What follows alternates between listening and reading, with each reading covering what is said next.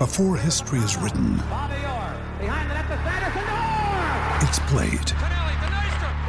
Before it's frozen in time, it's fought one shift at a time.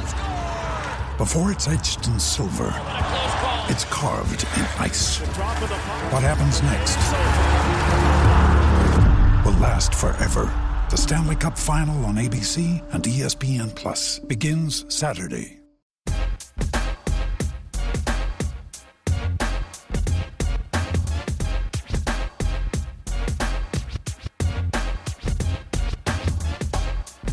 Hey everybody, welcome to a brand new M M A Roasted podcast. It's me, Adam Hunter. Uh, I'm here with Ian Harris, very funny comedian slash uh, fighting coach slash odd dude. um, I want to thank our sponsors before the show starts. Uh, I want to thank Tip a Fighter.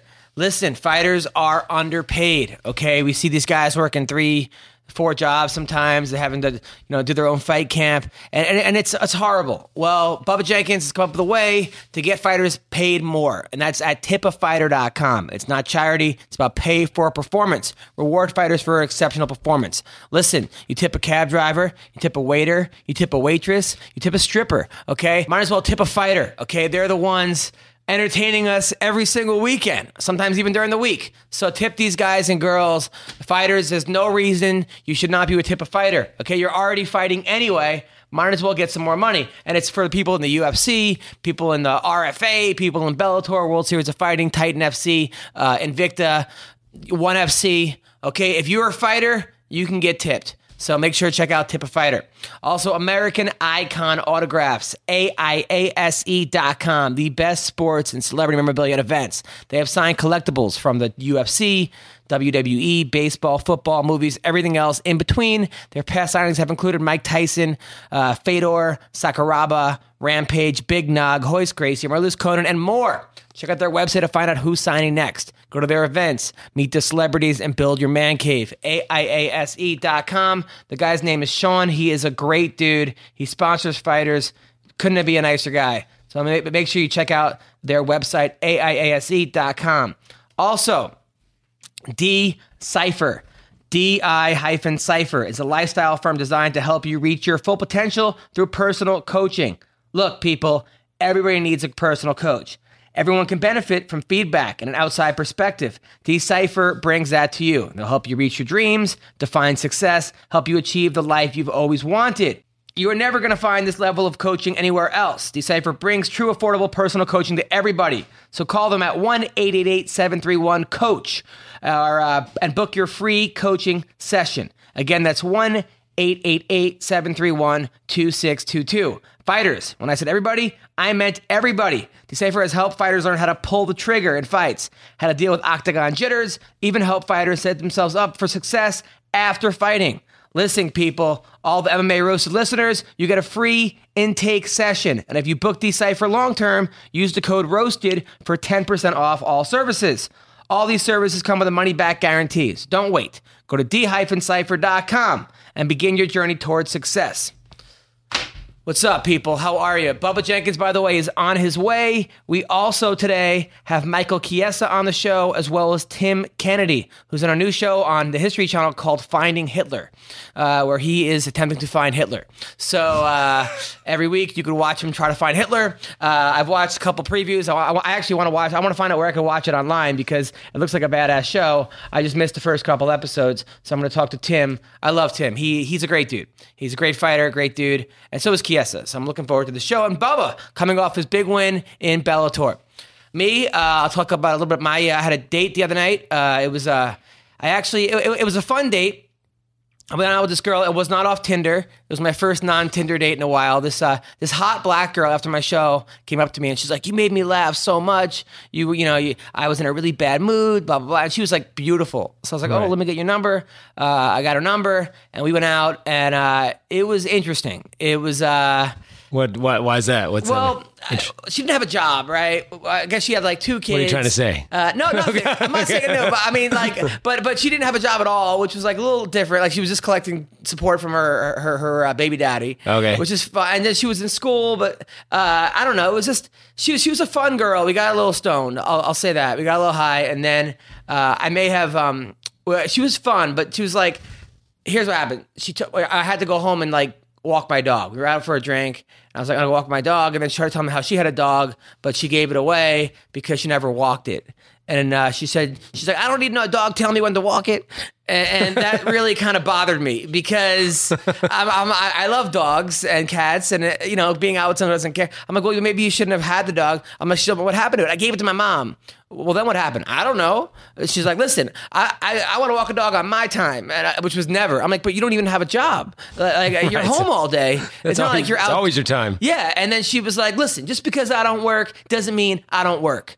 Uh, I, I go, well, what does that mean? She's like, well, just because I'm out, I'm out of a job. Sometimes I preach during the day. I preach to people, and that's my job. I preach to the the the, the word of God. And then she started telling about her like religion, oh, and, no. and it was just like. So then we both got a little stoned. She was a very attractive girl, though, I gotta say. But we got a little stoned, and then she's like, "Ask me anything you want." So I was like, you know, probably me smoking pot is I get very honest. So I was like, well, is your is your hair real? You know? And she's like, look, I got good hair. And I was like, well, what, what does that mean? She, that goes, she goes, she goes, you know what good hair is? I'm like, uh, better than average hair. Um, and then she's like, no, uh, I got good hair. And uh, I'm like, well, is it going to be on your head in the morning? And, and then it was just like, she laughed. It was good. I don't think I'm going to be seeing this girl again. It was, a, it was, it was a fun, uh, It was a fun date, but it just—I don't think I don't see this going much forward. Um, yeah, the uh, the uh, uh, t- telling you about how she do doing preaching, the preaching while while having a couple kids. Yeah, and then not walking Getting the dog. High while not walking the dog. Yeah, you know? Just a lot of uh, hypocrisies yes. in there. Wow. I was actually, I'm, I'm, actually, I wanted to tell Bubba this story because I wanted, I wanted Bubba's input uh, on that. But I'll, I'll, I'll ask Bubba about it when we got. So, um, did you watch the fights last week? By the way, yeah, absolutely. What well, did you almost. think of the uh, of the, of the Kelvin Gastelum fight? Um, yeah, you know, it was, it was, uh, it's funny because there's a lot of, there's, I guess, there's been a lot of controversy about. About it, right? I mean, about, well, about the decision. It, People. Well, one of those things where he, you know, he won the last two rounds. The third round, it was like how you scored that. I thought he lost it, but he knocked the guy down twice. So was it a ten eight round? Um, right. You know. Yeah, it's you know, that's the thing. I, I, I think. I think the first three rounds are pretty decisive, though, don't you think? To yeah, first to three. Magny? But the thing is, if you knock a guy down twice, right, it should be a ten eight round. Should be a ten eight round. That's the.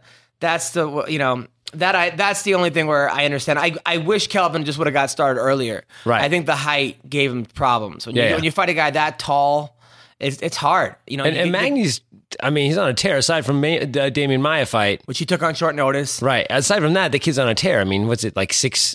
Yeah, uh, seven, in a row, seven and, in a row. You know, but, but like we, we talked about this on Monday. Kelvin will be fine. He's only twenty-four years old. Right. Right. You know. Um, how have you been? What's going on with your life? What's new with you? Same old. Just you know, we had uh, been doing the last. couple months not doing comedy, doing fight stuff. So um, we had two shows, an amateur and a pro show last week. Where at? And I had, uh, we had U of M M A on Sunday, and I had four people on that show. And then the night before, I had a show out for the troops. Um, it was a C F L. It was a pro-am show out in uh, Joe Stevenson puts it on. And I had two people on that show. So it was like a... So you were coaching people on the show. Yeah. So yeah, I had yeah. seven... Did I have seven fights? And it was six fights. And how did you guys do? Uh, we went... Um, we lost one.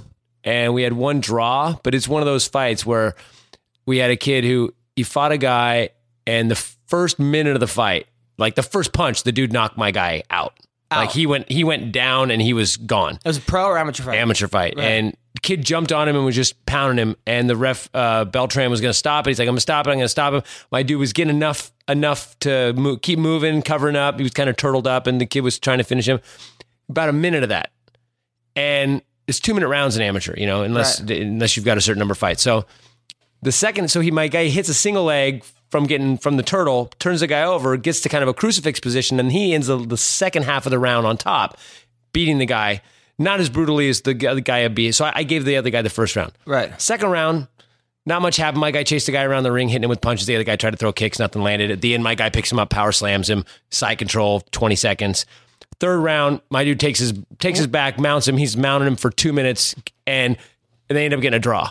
And wow. I'm like, he won five minutes of a six-minute fight. What's the name of, the, of your guy, by the way? Uh, A J Lavarius is is that that was him. A J Lavarius? Yeah, at the same time, it's got to be kind of a moral victory, right? I mean, to be yeah. out in the first. And also, it's kind of a learning experience because you now, your guy knows he can get caught. Right. And to, if you're going to start a fight, you know, don't come out with your yeah. hands down or, or whatever, expecting one thing. Yeah. So it's probably a good thing, you know, and knowing that he, he could also bounce back from that is also, you know, a big, and the amateurs, no, huge. And plus amateurs, you know, they don't really factor in amateurs. You can, I've had guys on the show that like they went oh and three as an amateur and they won their ten, their first ten pro, pro fights, yeah. you know, or guys that got st- like Ashley Evan Smith, who's now in the U F C, got knocked out in six seconds in an amateur fight. Right.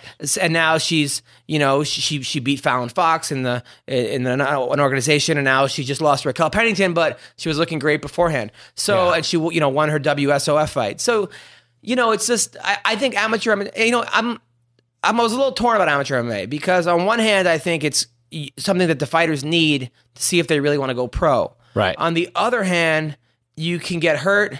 Getting a lot of damage. You for, don't get paid. Right. Uh, and you could, you can, you can get, you can get a concussion. I mean, you can get life. Yeah. You, you could never fight again. Yeah. Uh, after an amateur fight. So I, I almost think that maybe headgear should be imposed in amateur M M A, but right. then are, are you getting hard to roll with the, but then are you getting the a realistic view? I, I'm a little torn. Yeah. You know, they have shin guards now, which they didn't have at first. They have shin guards. They have shin guards now. The first three fights, you have to have shin guards. Were people's shins? Was that the main problem though? Was shins? No, and they, they I, it's it's so it's so random what they do. Like they, the the reason you know that you you can't you can't you know knee to the head ever. Like you know, obviously in in in in, in regular rules, you can't knee to the head of a right. grounded opponent, but you can't kick the head of a grounded opponent. You can't knee to the head ever, and no elbows to the head ever in amateur.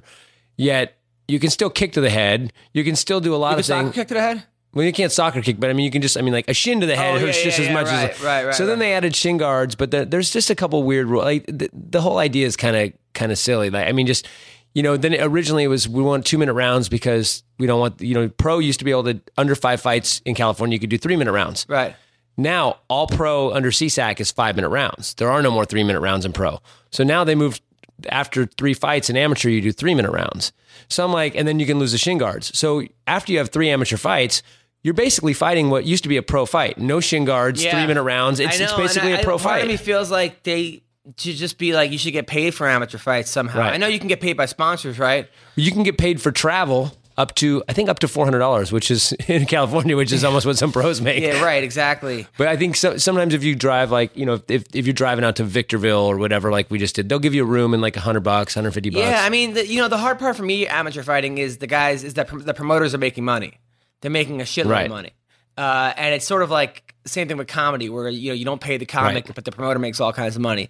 A lot of times the fighter has to bring people too. No, all the uh, time, pretty much. Even in amateur, there's amateur shows that a couple people that I won't let guys fight for. Most of them are good. They they offer you tickets, and if you do well, you get a percentage of tickets, which is cool. Right. Um, but there are some, there are, there are amateurs, amateur promotions that have said, if you don't sell fifty tickets, we'll pull your fight.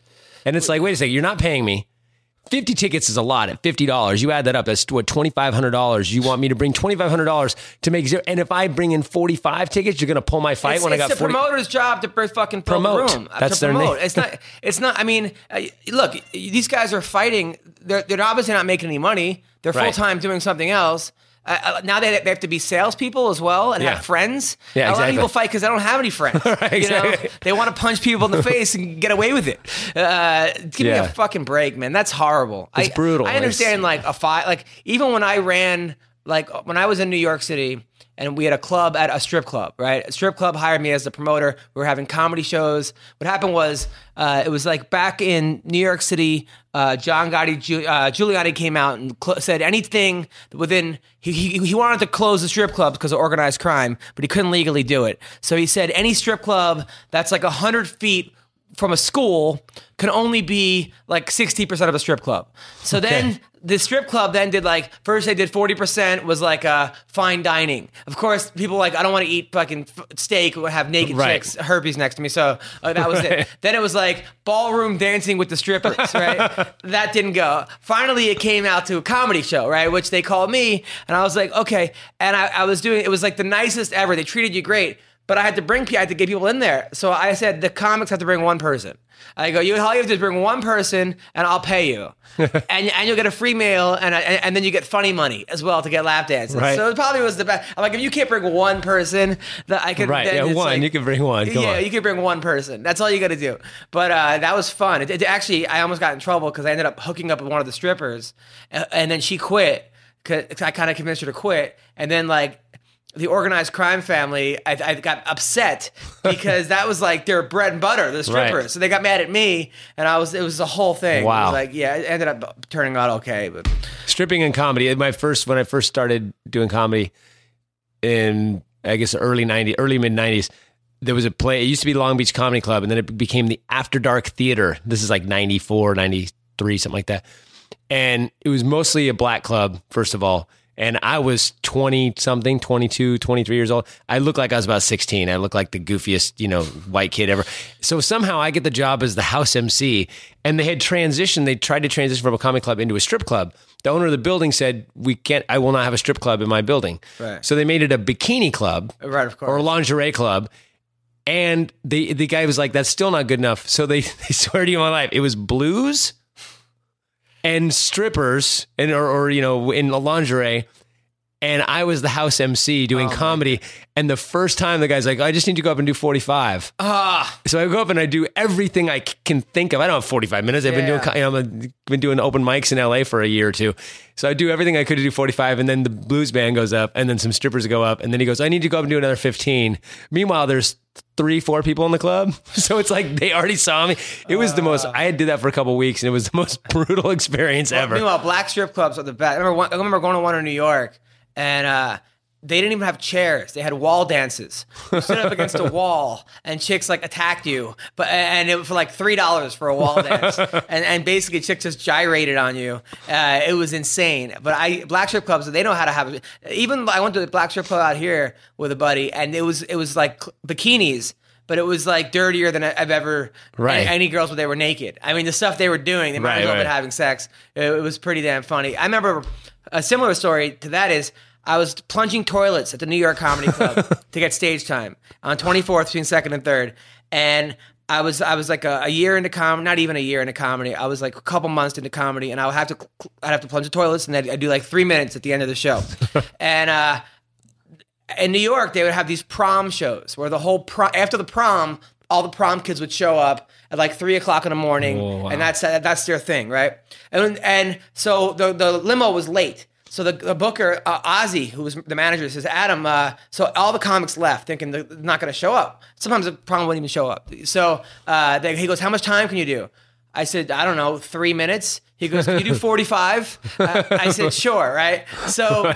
I, so the, he Ozzy goes on, it's packed with kids, and uh, he goes, "This next comedian, you've seen him on M T V, Comedy Central." I'm looking around thinking someone else showed up, you know, like, right. who, who the fuck? I didn't even know that you could even lie about credits back then. right, they exactly. go, "Give it up, you know, for Adam Hunter." So I, I, I go on, I do like forty-five minutes, because I was, at the time I was nineteen years old, so the kids were seventeen. Right, so, so you I, related I had, to them. I could talk to them about anything. I was just right. having a great time. Afterwards, I smoked a joint with them. They're like, "Holy shit, we just smoked a joint with Adam Hunter." Like, like I was some big, they didn't realize I was plunging the toilets an hour before. So then, uh, So then the next day, I get a phone call from uh, from Ozzy, who goes, "Hey man, I, I love what you did.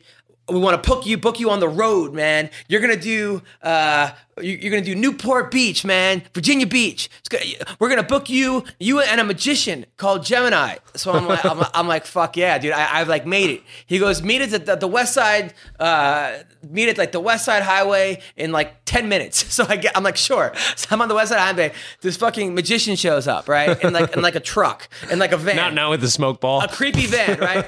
So he, he shows up. His name is Gemini. He goes, "Put your stuff in the back." I put my stuff in the back. There's a fucking chicken in the back, right? There's like a like a uh, like a chicken and like an egg. He's like, he takes, like he's like, "Oh shit, I, I, I didn't know this, uh, whatever, whatever lays eggs. I don't know if chickens lay eggs." So right. so then um so then I, I I'm I'm in the front, and I'm like, first our, our first stop was like an all black comedy club, right? Uh, and like a hotel. It was all black, and he comes out there with a uh, he had this doll named Sunny.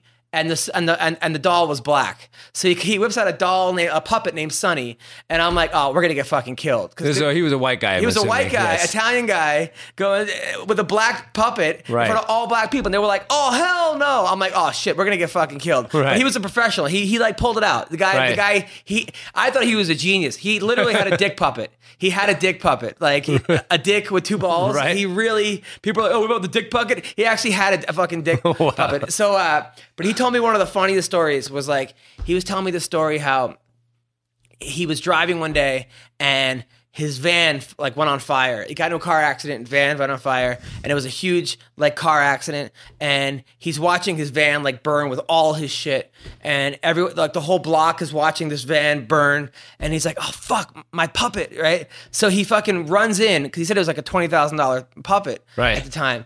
And he and he takes out this huge black body, and everyone thinks he rescued like a black kid, you know? So they're all like, they're all cheering, like, oh my God, like he saved this black kid, like because it looks like a, that person, you know?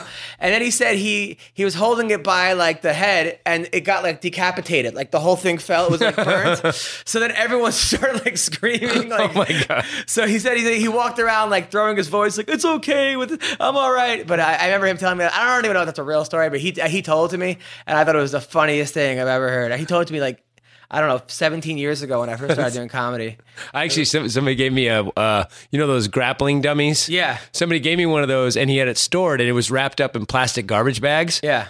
And I was trying to get it in my trunk. I was stuffing it in my trunk in Culver City, and people are driving by, and they're seeing me try to stuff this b- plastic wrap oh body my into my trunk, and people are like freaking out. So what I started doing is I started kicking it. Yeah. And I'm like going, get in the fucking trunk, and I'm kicking it. And people were freaking out. It was the funniest shit ever though. People were like, oh my God. A couple people drove by, and they, they figured out, and they were laughing, but a couple, a couple old people thought I was actually stuffing my wife in the trunk or something. There were these two kids in like Long Island who I remember when I was in middle school, like two of like the worst kids in my middle school, that I would have like a, they made like a life-size like doll, and they put it on a bridge, and they would like this, like, and they would throw it over to cars that, as we're driving, and then drop it, so that they would think they hit a, a person. Oh, fuck. And then they would just laugh. I thought that was the funniest thing in the world. And how many people did they kill? I have no idea. I remember those kids though. Anyway, Bubba Jenkins just showed up. The, What's uh, up? Hot off his victory in Bellator. I'm steaming right now. I'm steaming. Me and Greg Wilson watched it. Greg yeah. almost got thrown out of the bar. He, he he was, was cheering so loud. He was a little riled up. Oh my! People were going. People were coming over, and he, they're like, "Can you quiet down?" He's like, "That's my friend Bubba," and he almost got into a fist fight during during your fight. He, yeah, man, he, awesome. So I saw, your, I saw your Periscope with you guys hanging out and laughing, and it was cool, man. How I, are I you, man? It. I'm good, man. Like I said, um, you know, we fresh off the victory. I'm feeling good about it. I would still be sitting here had we got knocked out. So, anybody thinking I'm only here only to boast, obviously not. You know, family's good. You know, the uh, the best holidays are coming up, so you know I'm a happy man. I'm blessed. I'm feeling good. I was a little worried about you though, man. First Dude. of all, I was worried that you were periscoping too much. you, you were periscoping like before the fight, yeah, uh, uh, during you were, dur- uh, during rounds. the weigh-ins. Yeah. You, uh, but that, that the- gets your fans, and that gets your like the, you want to know what I'm doing right now. Right. You know, okay, the Bellator main card just started. What's I wonder what's Bubba's doing? If he's is he warming up? Is he sitting there? And it, you know, especially if I'm already going to warm up anyway, and I have someone there to periscope. I wasn't periscoping, but it was on my Periscope. Right, right, you know what um, I mean? So right. It's good to let people know what's going on with you. What are you doing? How how do you how do you get ready? Where your mindset is? Does you made me yell at the T V though. Did I make you, you made yell me yell at the T V? Uh, what are you doing? Yeah, no, no, no, get out no, no, of the. Go- and then yeah, the guy no, no. with his arm, I'm like, what? Other, Stand you know up what? and punch this fool. You know what? Though? Other people, well, go through the whole fight, but oh, other, other, other, other people, uh, I would be like more worried. But I know that you're Bubba Jenkins, uh-huh. and in college wrestling, like you thrived off like being the center of attention, right, right. kind of being the star. So I was like, you know what? This is this is Bubba's game right now. Uh-huh. Bubba's in his element. So take us through fight week. So take you get to uh, Oklahoma. What happens? Uh, man, we almost got in a fight in the elevator. It was, it was, we almost got in a fight twice. You and Jordan? Yeah, me and Jordan. We got in a fight.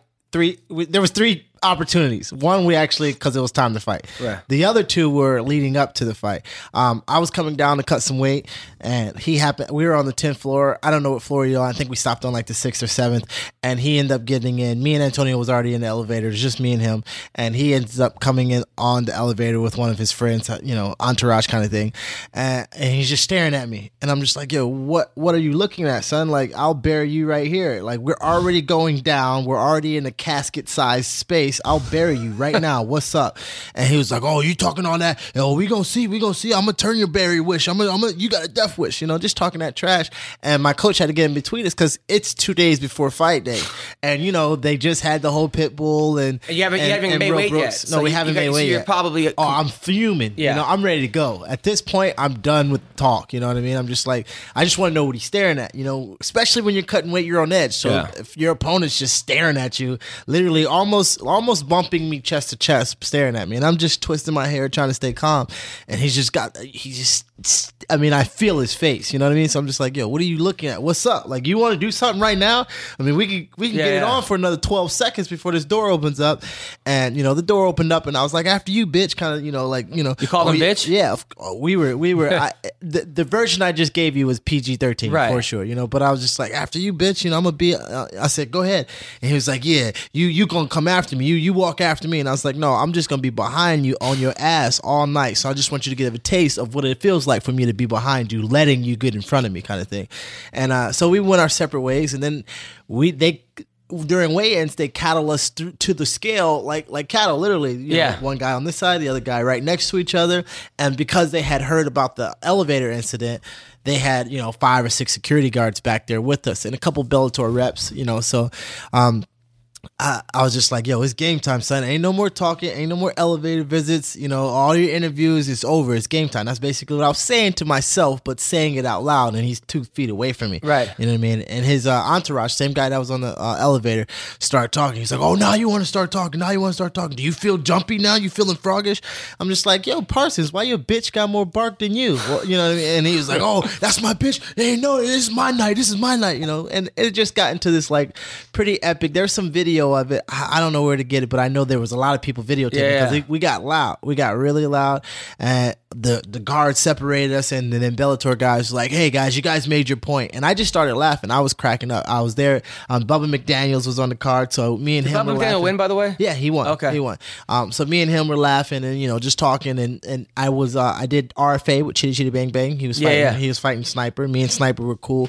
So no one really knew, uh, not knew of Jordan, but no one was really on his side, you know. Right. I was laughing with my with the guys that were back there who were my friends who were also fighting, and I was just like, you see how rowdy he's getting, you know what I mean? That's that's a sense of nervousness. That's yeah. a sense of scaredness, you know. So I saw the one Periscope cool. where you said he had a bad weight cut. He was like balled over. Yeah, yeah, like, no, he um, I showed up one of the lightest guys there. You know, you know how, like, if you when you get there on Tuesday, they weigh you in to make sure how close are, is everyone. We yeah. want to make sure we got a good card. So how close is everyone? And everyone was probably averaging around thirteen over a couple days out. I was I showed up at nine and a half. Um, the next day I came in, I, he hadn't weighed in yet. The next day was a Wednesday, day before weigh-ins. He was he was still twelve over, and I was just like, mm-mm, that ain't that, that ain't now, gonna help you. Now let's talk about the actual fight itself. Right. Uh, the first fight, the first round, I thought was close. Yeah. Uh, yeah. You were talking a lot. Yeah. Uh, you were having fun. You I were was having a good you time, were smiling. Um, Jimmy Smith gave him the first round. I, I, you had three takedowns. I thought the three takedowns won you the round. But were you? Did you? What did you think of the first round? Uh, man, and I don't want to. I want to give all the credit to Jordan. You know, me and, and after the fight, we were very respectful. You know, he was like, "Hey, you brought it, man. I, you know, that was the fight that I wanted. I just didn't step up to the plate. I thought you would quit, and you didn't." And it was just like respect. You know, it was yeah. real cool. Obviously, we had to sell the fight, and we did. You know, we right. did a great job of really making it really animosity, but it was real. It wasn't like we were only selling the fight. I yeah, really yeah. didn't like him leading up to the fight, and I, you know, we're acquaintances. We, I'm, I'm not going to go fishing with the dude, but right. um, the first round, I. The whole fight, I just stayed too relaxed. You know, I, there was a time that I probably should have went to a ten. The whole fight, I was at a seven, seven and a half. You know, I didn't fight my best fight. You know, I didn't. I didn't. Especially my girl telling me, you know, it was okay.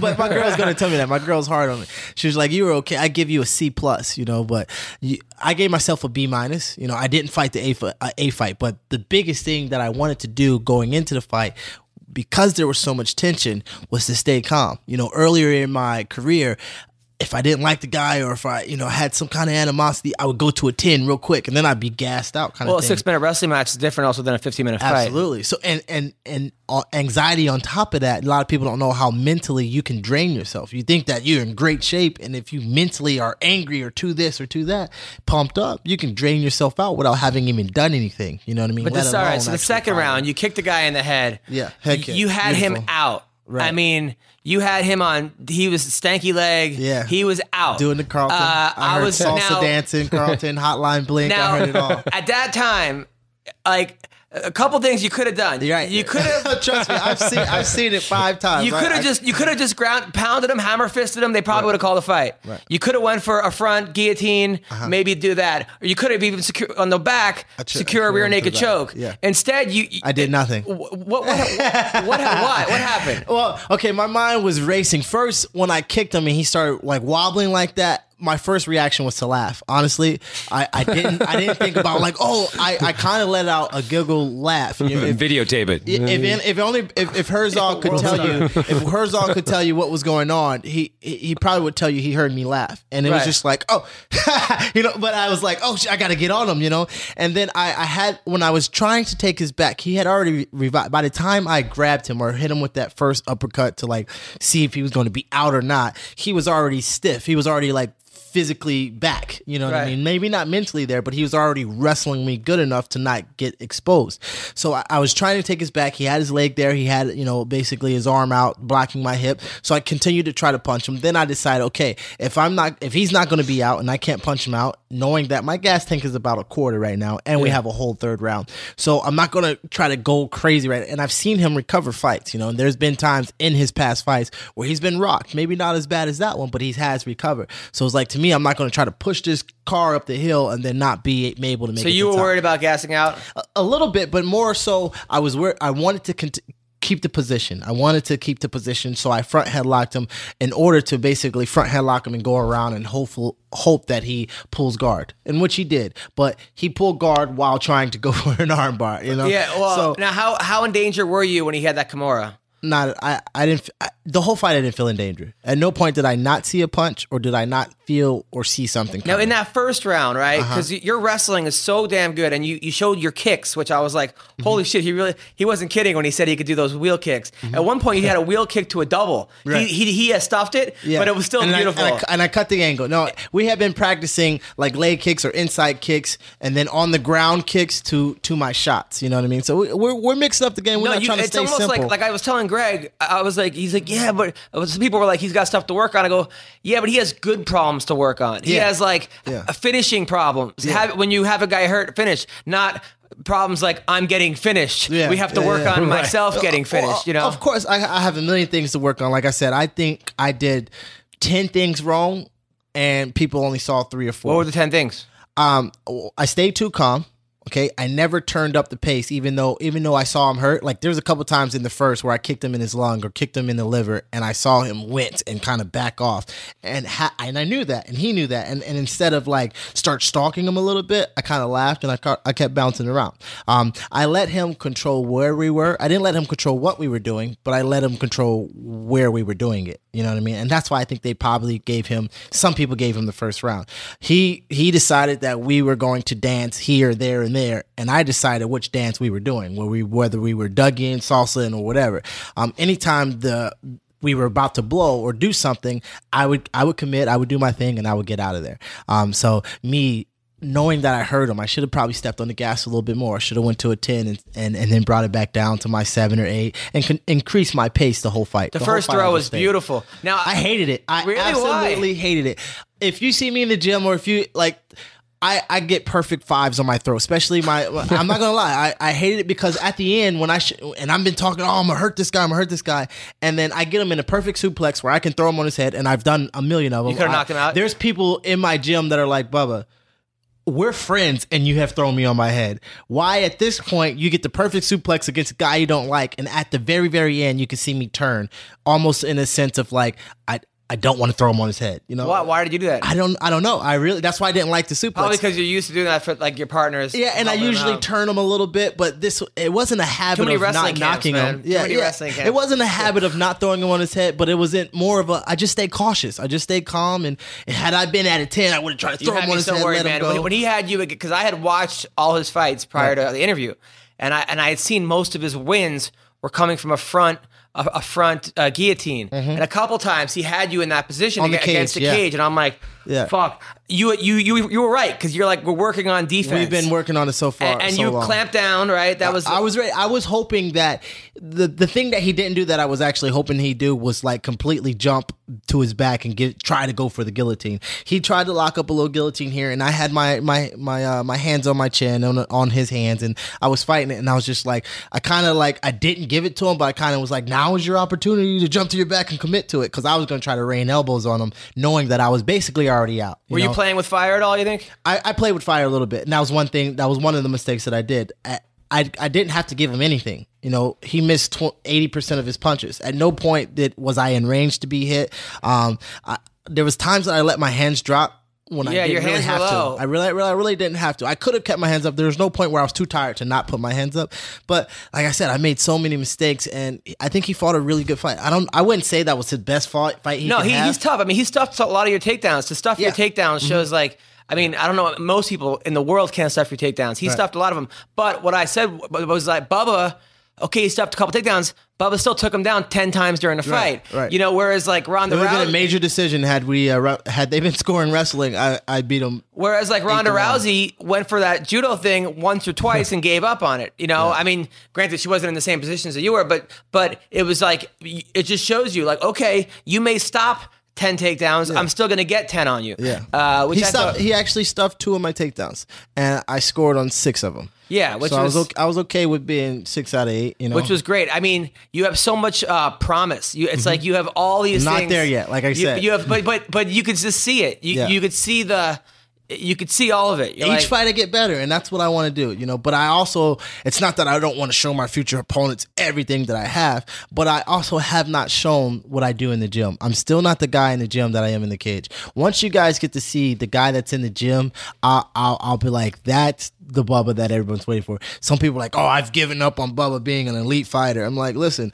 I fought a C to my girl. I fought a C because she's seen me fight in the gym. I mean, I hurt people. I do what I want. I, you know, I play around, but I'm also serious. I increase the pace. I start crushing people. I start, you know, doing what I need to do.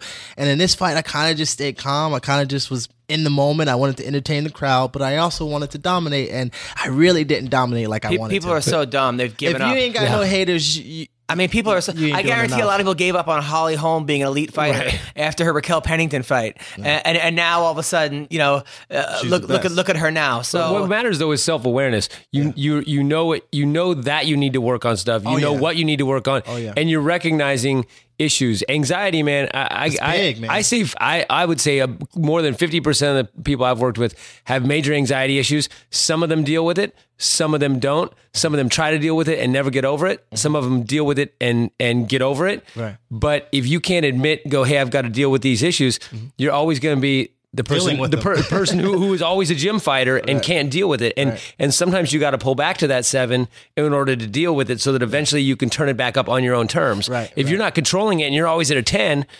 And you, Jordan you, Parsons also is a good fighter. You you you made him not look like a good fighter, right? But right. I mean, I was at the Jordan Parsons where he beat a guy that was thirty-six and oh from Mexico his, uh, when we were in uh in uh, uh Temecula, Pachanga yeah. together. Yeah. So he's a good fighter. Uh, you made him not look that good. Were you concerned at all at the end about it not going your way? See, I thought I had won three rounds to none. Being in the cage and obviously super biased, I thought I thought it was three to zero. I thought, okay, so. If, If if we're going to count the striking game in the first period, right? No one landed any significant strikes, but then I had three takedowns and one three takedowns and a suplex. So if we're going to go, what did you do? Oh, you he backed you to the cage. Yeah, that's great. But I took him down. I, I suplexed him. I, I landed a little bit of ground and pound. I, I had a stiff jab, and I had a good body kick. Second period, I clearly won. I, I almost knocked him out. I almost finished him. And, and, and in my eyes, I could have got a ten eight because the striking I yeah. won, the wrestling I won. I almost finished him. I think in my head, that's a that's an eight. You know, if, yeah. you, if you almost get finished, I think. I mean, if you survive and you just lose, then could that's a nine. Could have easily been a ten eight. Yeah, it's a nine. But if you almost get finished, and you know, people are like, oh, you got to do this, you got to do. Of course, I, I'm. A, you know, trust me, I know I got to finish. That you were guy. There. I'm yeah. ten. You know, with ten of my wins, I have seven finishes. So it's not like I lack the the bite or the fire or the blood in the water to finish. Is it that at that point in time, I kind of just stayed calm. Were you worried about punching him back into, because we talked about it on the show, people who get punched back, like they wake him up with a punch. I was not worried about that because by the time I hit him and felt him, I already knew he was awake. Right. You know what I mean? Had I, when I jumped on him and, and, I, and I tried to push him, like I tried to bowl him over with my hips to see how in there he was, how, yeah. how, how awake he was. And when I realized I couldn't bowl him over with my hips, I just tried to start upper punching him, like, you know, not uppercutting from a distance, but just trying to hit his head, knowing that, you know, I just now I just in the first him. round, you had his back standing up. Mm-hmm. Uh, other people, it seems like if you watch some of these Brazilians who who are just born grapplers, they jump on him mm-hmm. and become a, a knapsack, right? They call yeah. it the knapsack, so being a book bag, kind being of a book Sad. bag. Now, if you would have done that, you might have choked him out, right? Yeah. Um, when I had his back and I put my legs in, and then I kind of hopped up on his on his back, he had really good wrist control, and I didn't want to strain holding myself there, so I just put my foot down and I tried to you know work oh, towards it was the wrist control. So yeah, you, you didn't... he had really good position, man. Um, even when I had that, when I hurt him. Him. In the second, I was going for what I would call what's, when you throw the leg over the head and you put your leg over his back and you, you choke him from basically underneath you, like so, a Peruvian necktie. Yeah, kind of I was I was thinking about the Peruvian necktie because I had I had a guillotine, arm in guillotine. Then I took my arm out and I tried to do the regular guillotine.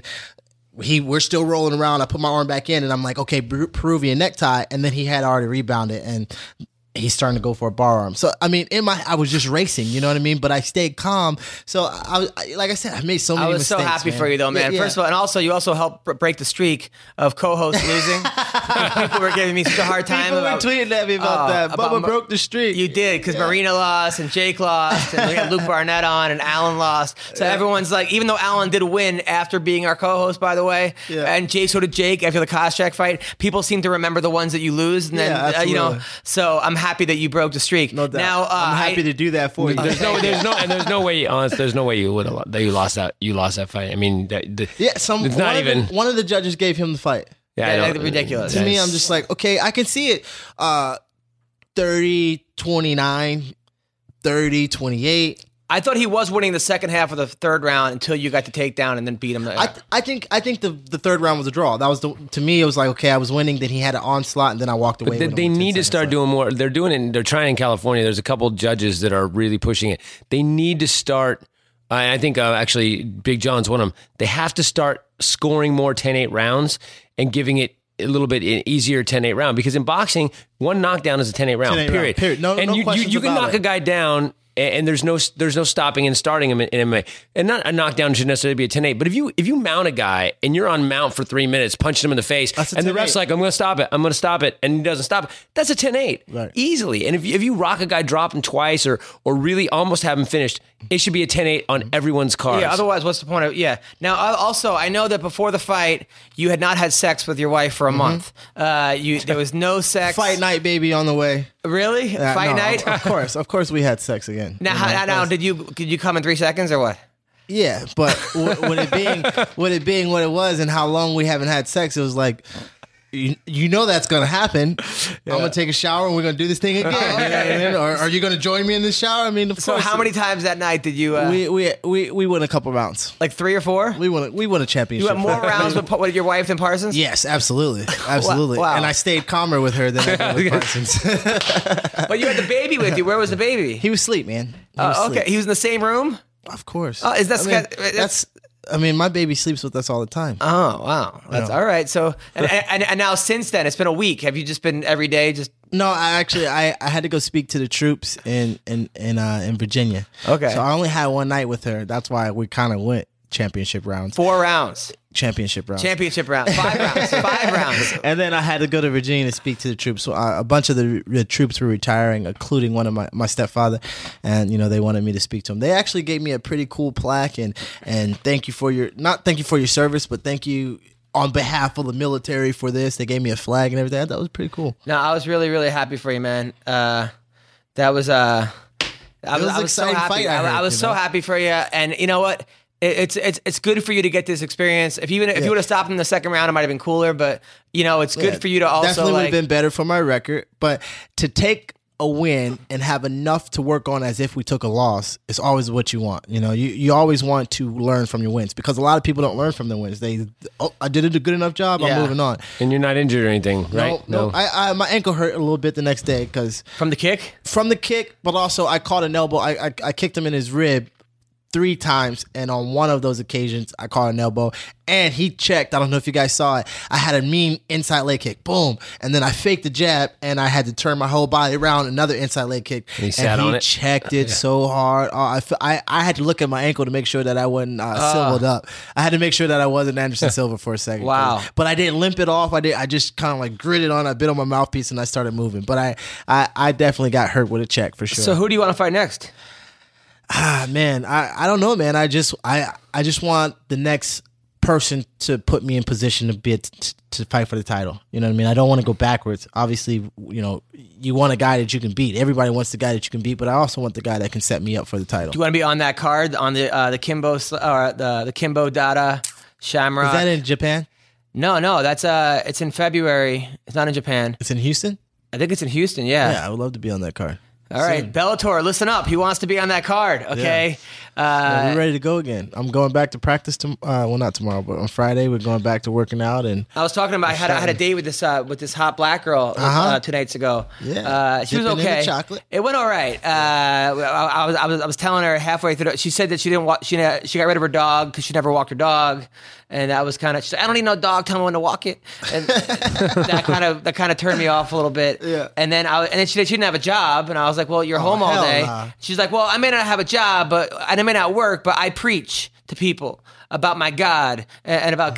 God, and that's her job. I'm like, okay. okay. She's a preacher. But she's not a preacher. She goes around preaching to people.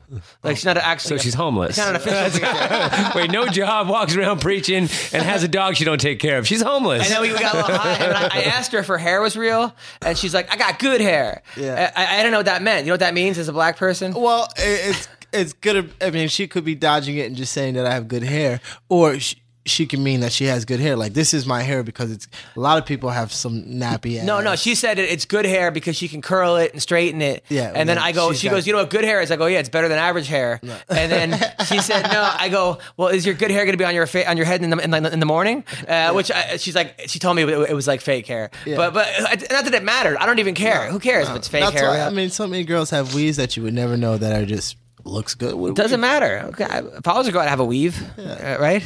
There's guys with weaves. It's like The Weeknd. Is that his, is that his hair? I think that's the, his hair. Really? Yeah. A lot of those. I don't know where he's from, but if you go to Florida in that area, they have those clumped together dreads. It's, it's called the natural growth kind of thing. Really? I, yeah. I'm, I'm, I would never do that.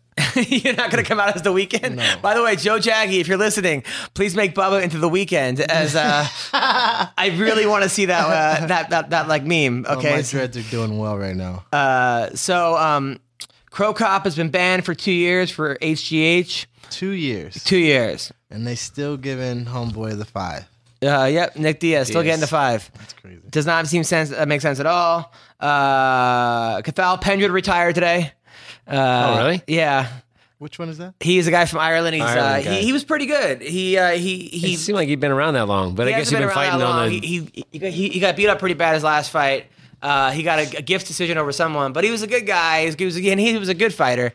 Uh, but I, I said that he, he retired to open up a restaurant, and it's uh, food that you can't finish. uh, Coach Winklejohn says Holly Holm would fight Cyborg and, and beat her up in a heartbeat. Do you believe that? Do you believe that? Man, Cyborg's tough, and she she's got some pretty good takedowns, but she's on she's more of a feet person. She likes to be on her feet a little bit more, but I think Holly's just more technical.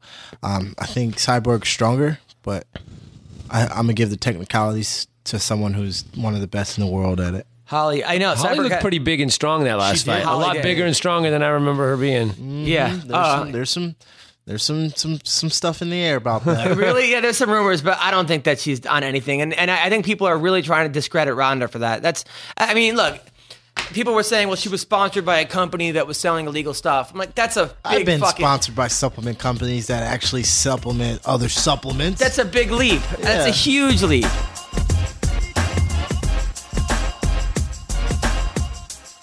Anyway, we have to call Tim Kennedy right now, uh, who has a new T V show called Finding Hitler. Uh, it's on the Discovery Channel, uh, on the History Channel, where he goes and tries to find out. He goes to Argentina to find out where they, they hid Hitler. uh, and I can't wait to talk to him about that. He's also said a lot of things recently. He called Edmund, Coach Edmund, a terrorist sympathizer. Uh, he, he, he said that uh, Anderson Silva and Belfort both turned him down. Both are cheaters. I like Tim. Tim They're fighting each other, aren't they now? Hey, what's going on? Hello, is this Tim Kennedy? Yeah. Hey, it's Adam Hunter, Bubba Jenkins, and Ian Harris. How are you, man? What is going on? What's going on? Tim Kennedy, you're one of my favorite fighters, one of my favorite people. Uh, what's go? What's uh, by the way, congrats on your new television show, Finding Hitler. How did you get that oh, show? Yeah. And uh, tell us about that show. Uh, um, History Channel was looking for somebody with, uh, I don't know, it sounds like a line out of that Taken movie, a certain set of skills.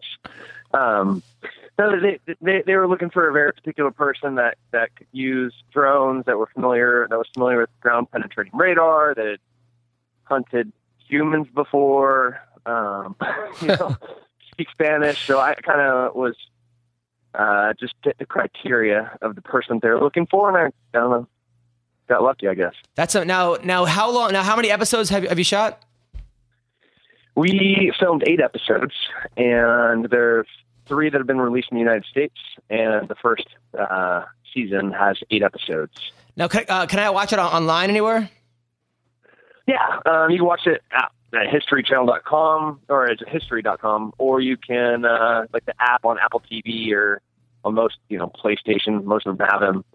Um, if you have a Mac, uh, Apple device, you can use just the app, the History app. Nice. Watch Hunting Hitler. So, so, so a lot of people.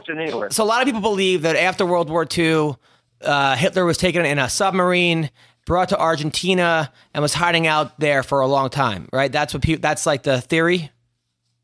Everybody in South America thinks that. Uh, that's what they say happened. Um, the narrative that, like, you know, I was told in history in college, you know, was that Hitler died in the bunker.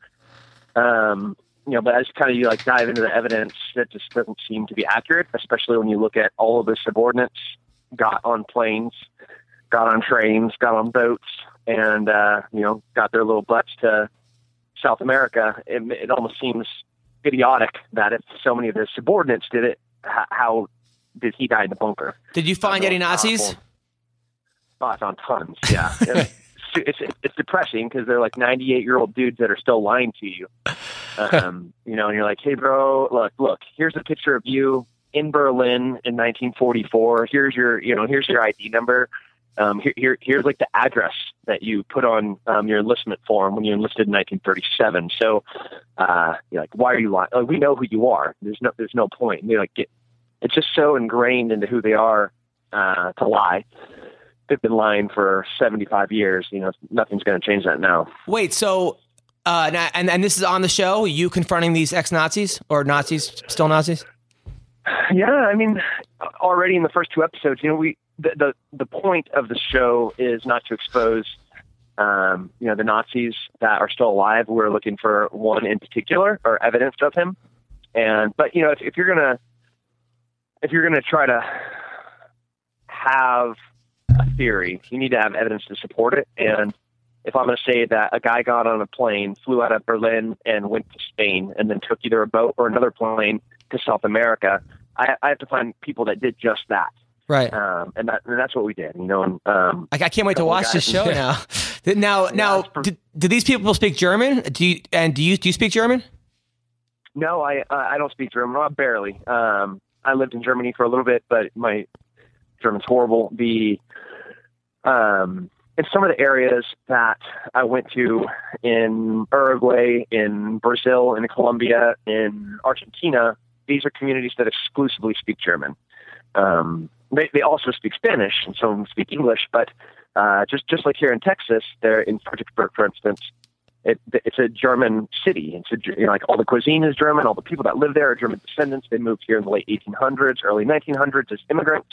Um, it was the same there. You know, they had a huge immigration from Germany in the early nineteen hundreds, and then by the time uh, the war was over, they had a few, you know, tens of thousands more that, that showed up. So there are exclusive German communities that are there. And then during the forties and thirties, those communities were Nazi supporters, because if you had any sense of nationalism, you supported the Nazi movement, because that's what Germany wants. It's frightening, you know, very, very scary when you walk into a place, everybody's speaking German. You ask if, uh, you know, anybody there, and you, anyone's grandpa is a Nazi, and, you know, so you see dudes start reaching into their into their jackets to pull out guns. It's, it's you know, wow. It's real. It's still real there. Wow. So how, but how are you communicating with these people? Well, we had translators. They all spoke Spanish. Um, you know, they live in Argentina, even if they speak German. Um, they, they all spoke Spanish. So I talked to them. I have a, you know, German translator, but all of them spoke Spanish.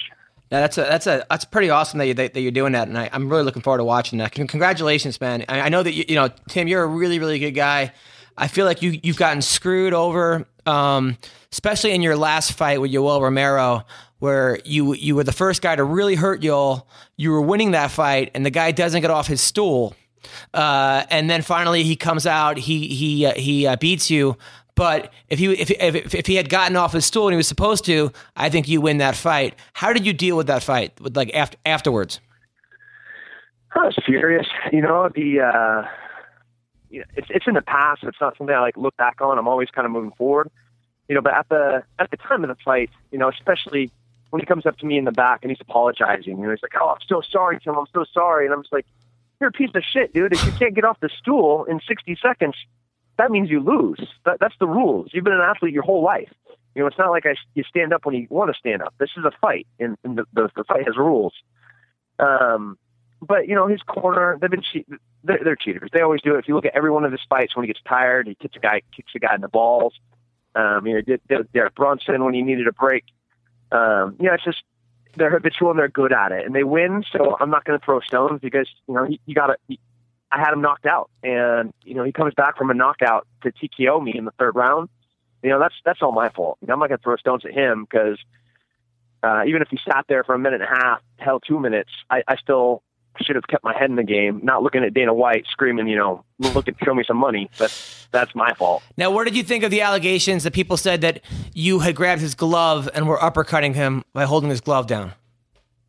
Yeah, you know, when you if you uh, watch the slow-mo, it really does look like that. When you watch it in, in real speed, um, you see my my hand slide down his arm and hit him with an uppercut. You know, his, the first thing at the, the kind of the, the crooks of the wrist is the glove. And there's no, the difference between what, you know, his cheating and me knocking him out is um, mine was clean. You know, the ref didn't say anything. I didn't do it. He didn't say anything.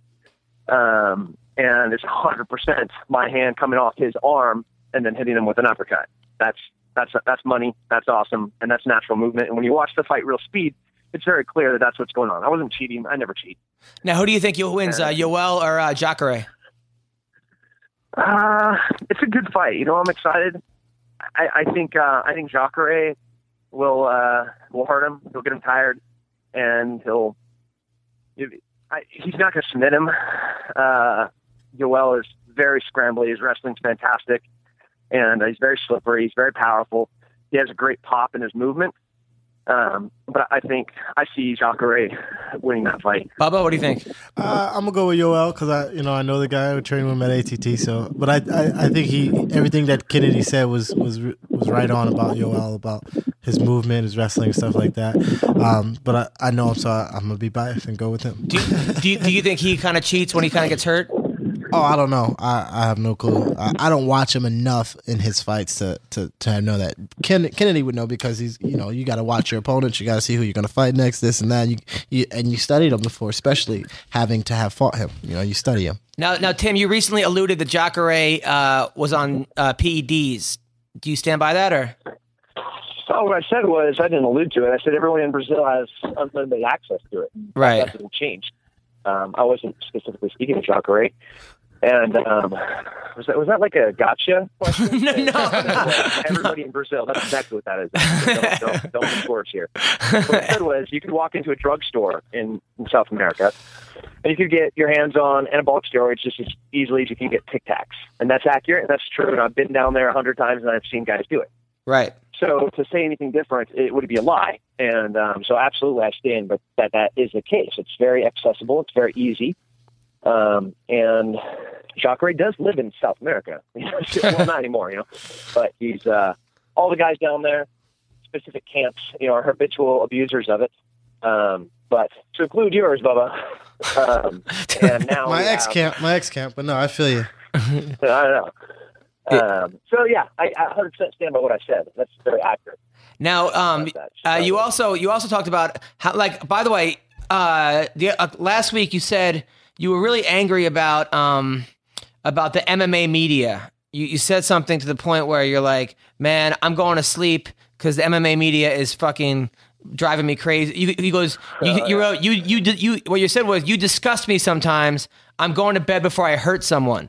Uh, yeah, there's a. Really, so Holly Holm is one of the classiest, humblest, spectacular champion, champions that the U F C has ever had. That woman is um, pure and driven and committed to bo- both herself, her character, and her ethics and integrity. And uh, there were articles that were being published that night uh, making allegations about Uh, her performance and maybe even performance enhancing drugs, and then one of them one of them had a, a horribly enhanced photo of her when she was weighing in in her bikini. It was tasteless and disgusting, uh, and especially to do it, uh, you know, to do it about a woman and to it just it was horrible. It was, it was horrible journalism, and so that was the last thing I looked at before I go to bed was this disgusting article that is, you know, hurting my sport and, and damaging one of my teammates. Yeah, I agree. I mean, people were saying because she had a because she had a, a sponsor that was, that had sold stuff that was leaked. I was like, what kind of fucking leap is this? Like, the yeah. I mean, I mean, there, there's there's no substance to the story. It's objectifying an amazing champion, and and then and then putting some horrible, hateful things out there. It was tasteless. Yeah, I agree. I'm a, I'm a big Holly Holm fan. I'm a big fan of all your of like your camp. Honestly, I think you got a great camp. I like Winklejohn. I like Greg Jackson a lot. Um, you uh, you you you had an interview last week where you you said you hate Edmund, uh, Ronda's coach, and that he's a terrorist sympathizer. Uh, what? Please expand on this. Um. Well, I think you're paraphrasing words from multiple sentences. Like, oh, okay. One, no, I'm not. I'm not. That's what I read. No, that's what I, that's what I read in a in, in a. You're, you're you're reading you're reading headlines. Yeah, I'm reading headlines. one hundred percent right. In a sentence and a question about it. So uh-huh. What I said was okay. That Ronda needs a new coach. Yes. That she had limitless, she, she had unlimited potential. That she's an amazing athlete, and that she is underachieving right now. And I think it is due in part because of her coaching. So if she wants to um, ever beat Holly, and it would be a very task, a huge task in the first place. She can't do it with the coaching staff that she has. Looking at what what was said between round one and round two, and how she prepared for this fight, um, you're you're going to prepare uh, with boxing to fight the most decorated striker in mixed martial arts history. That that's asinine and insane. Um, you know, as you see with Greg Jackson and Mike Winklejohn, they put, they constructed a perfect plan. That that obviously led to Holly's strengths, to Ronda's weaknesses, and picked her apart within thirty seconds. Um, I think that Ronda really has a well of talent, and if she doesn't dip into that and have the right coaching staff and partners that can push her to make her a better athlete, uh, then she'll she'll never see the potential that she could. Um, that would include her coach. Um, what I said about him was, you know, he has a he has, he has something special there. Ronda is special. And he did her a disservice, both in coaching in the fight and preparing her for that fight. Uh, right, I totally agree. Okay, so I'm I'm reading uh, uh, something from from the underground. Somebody wrote, Edmund Turton is a terrorist sympathizer from M M A fighting. I hate that guy. I think he's a jerk. I also think he's a terrorist sympathizer. So you didn't say that? No, I did say that.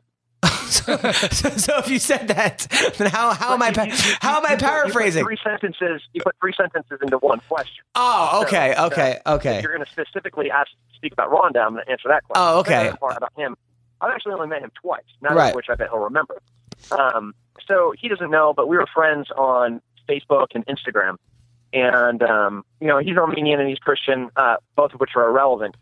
Uh, and I think that people are like, oh, you racist. Why are you jumping in the bandwagon just about his, you know, ethnic origin? It had nothing to do with that. It had to be to do with the, the posters and or the pictures and content that he posted on his page.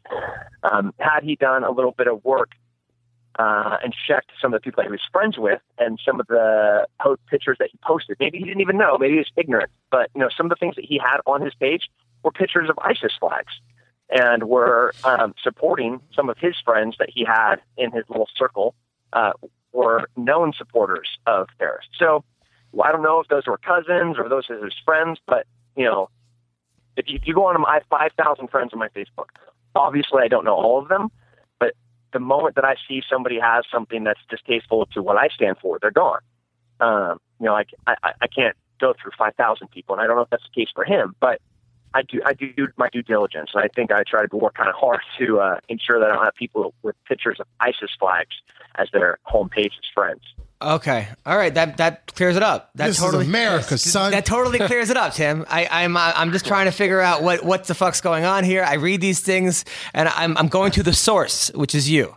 So I'm yep. going. Uh, that, that that's you know, uh, I'm actually uh, you. I think, by the way, uh, Tim comes off as a very scary dude. I met. Uh, I, I met Tim, uh, me and Eves Edwards. I, Eves flew me out to Texas one time to come train with him for about a week or two.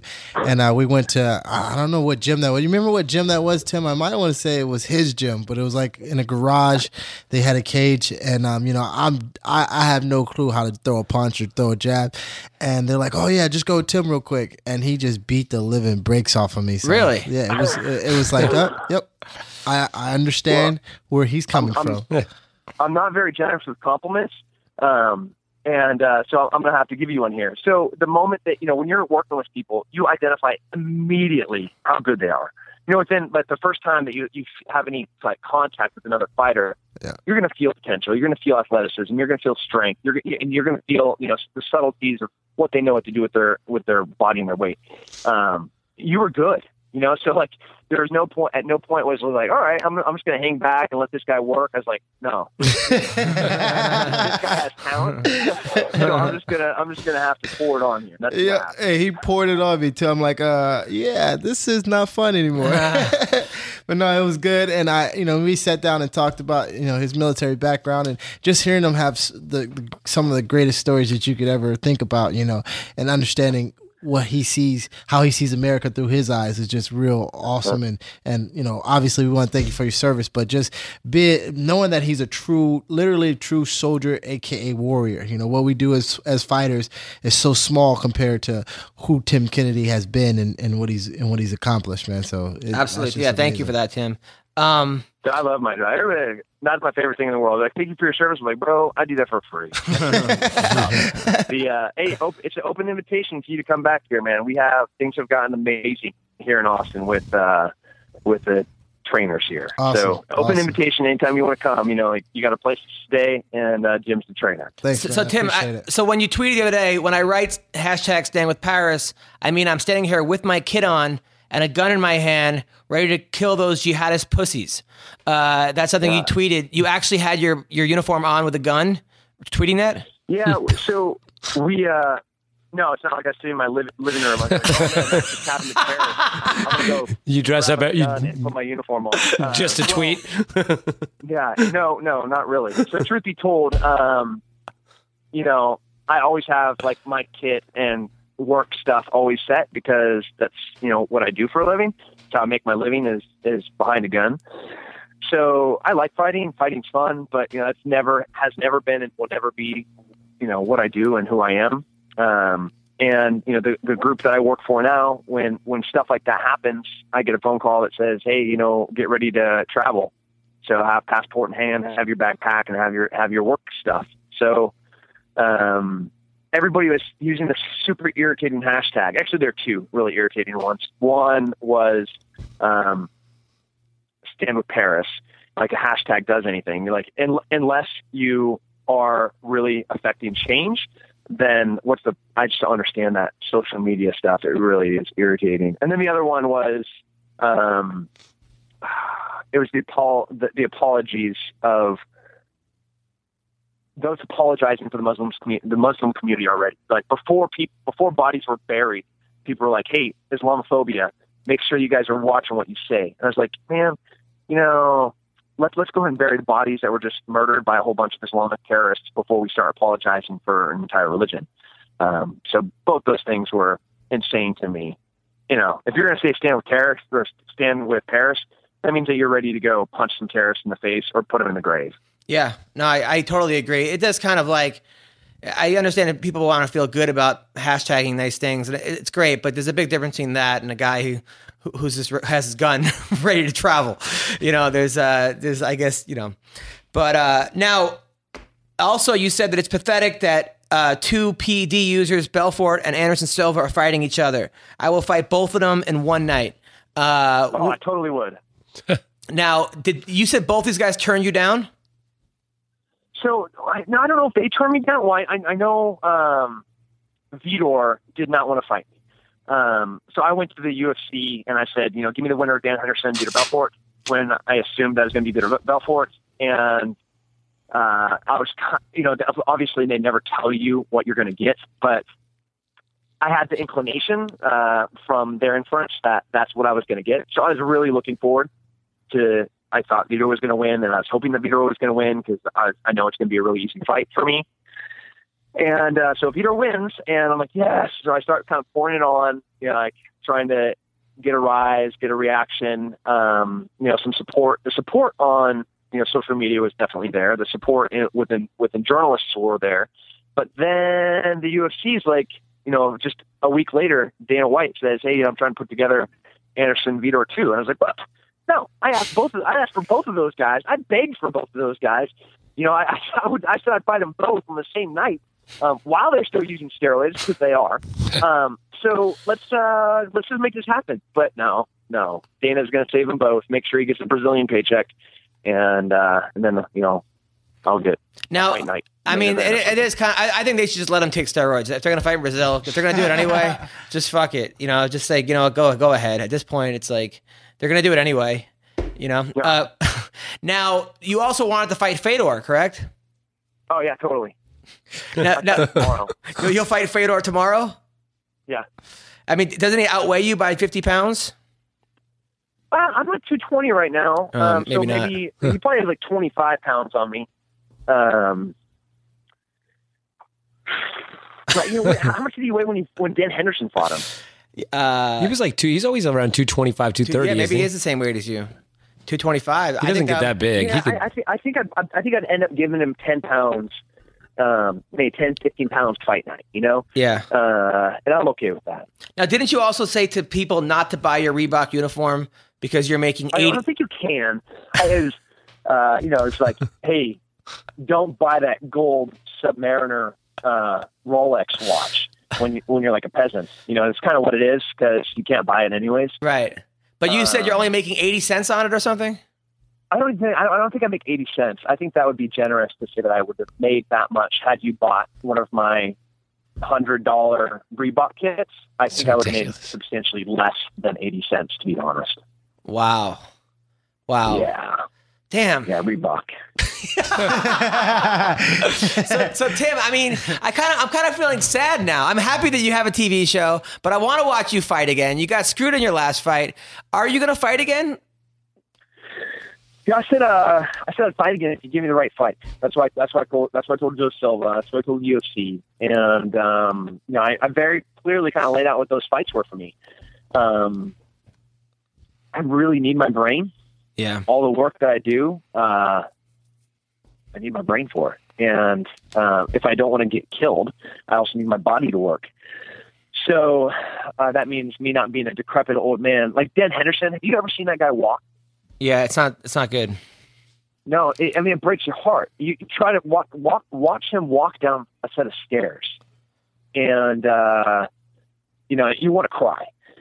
So that I can't live that way, and I can't make money that way. You know, like... I, I live behind a gun, and you know I could jump out of airplanes for a living. Um, I, tr- I go down to South America and try to track down Nazis. These are not things that, that you do when uh, you can't walk down a flight of stairs. So if you're, if I'm going to fight, it's going to be for a reason. I love fighting, and uh, you know it's a, it's it's a horrible thing to love fighting because that means you know you always want to do it. Right. Um, you know, like, hey, how you going to scratch that itch? You know, that itch is going to be there till the day I die. And um, I don't know if I'm going to ever scratch it. How's your how's your how's uh, your wife doing? Oh, my wife, dude.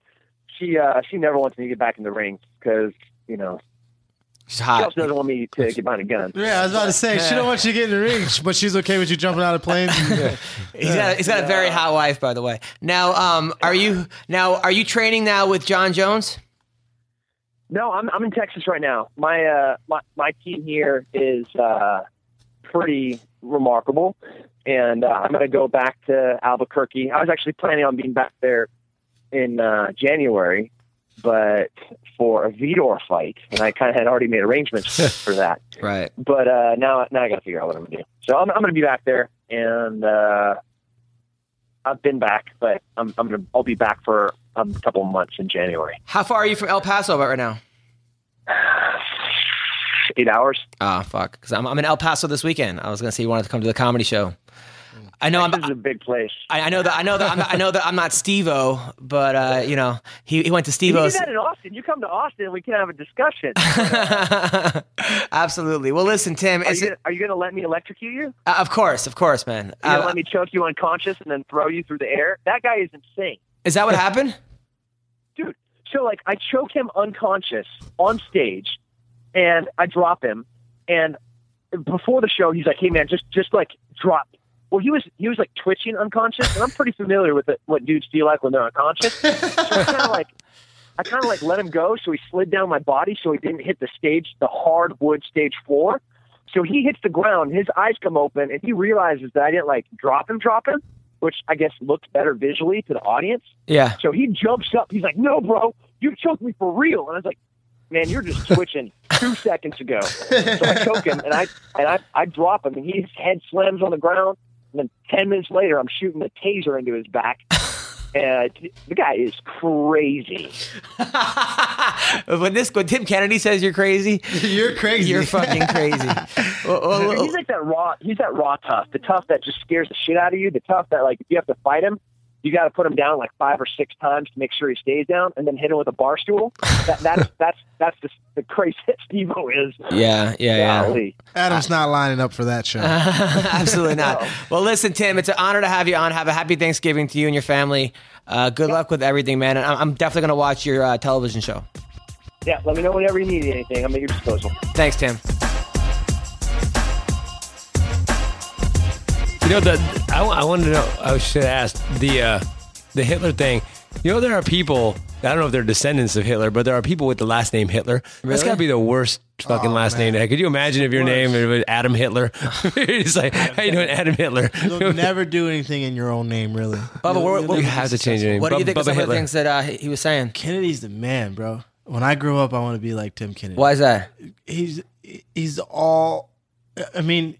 My man's killed people, and you know that, you yeah, know, yeah, because he—that's his job. like, he and, he, and, he, and he's and he's told us that, yeah, yeah, you know. And it's like for him to be as calm, cool, and collected, and obviously as smart as he is, you know what I mean. You just realize he has seen some crazy things. People talk about how they could, you know, have mental problems, or how have they, you know, how their lives can be ruined because of the things they've seen when they were younger. And I mean. You ain't seen what Kennedy has seen, and he's still got it all together. But what do you think Mind about somebody you, thinks he's, he's a fighter? You know, he wants to fight, he likes to fight, but I mean, dudes. What do you think some things he said about the U F C and Belfort and about the I, Reebok deal? And- man, I ain't into U F C like that, so you know they they they have their own little thing. You know, I don't want to.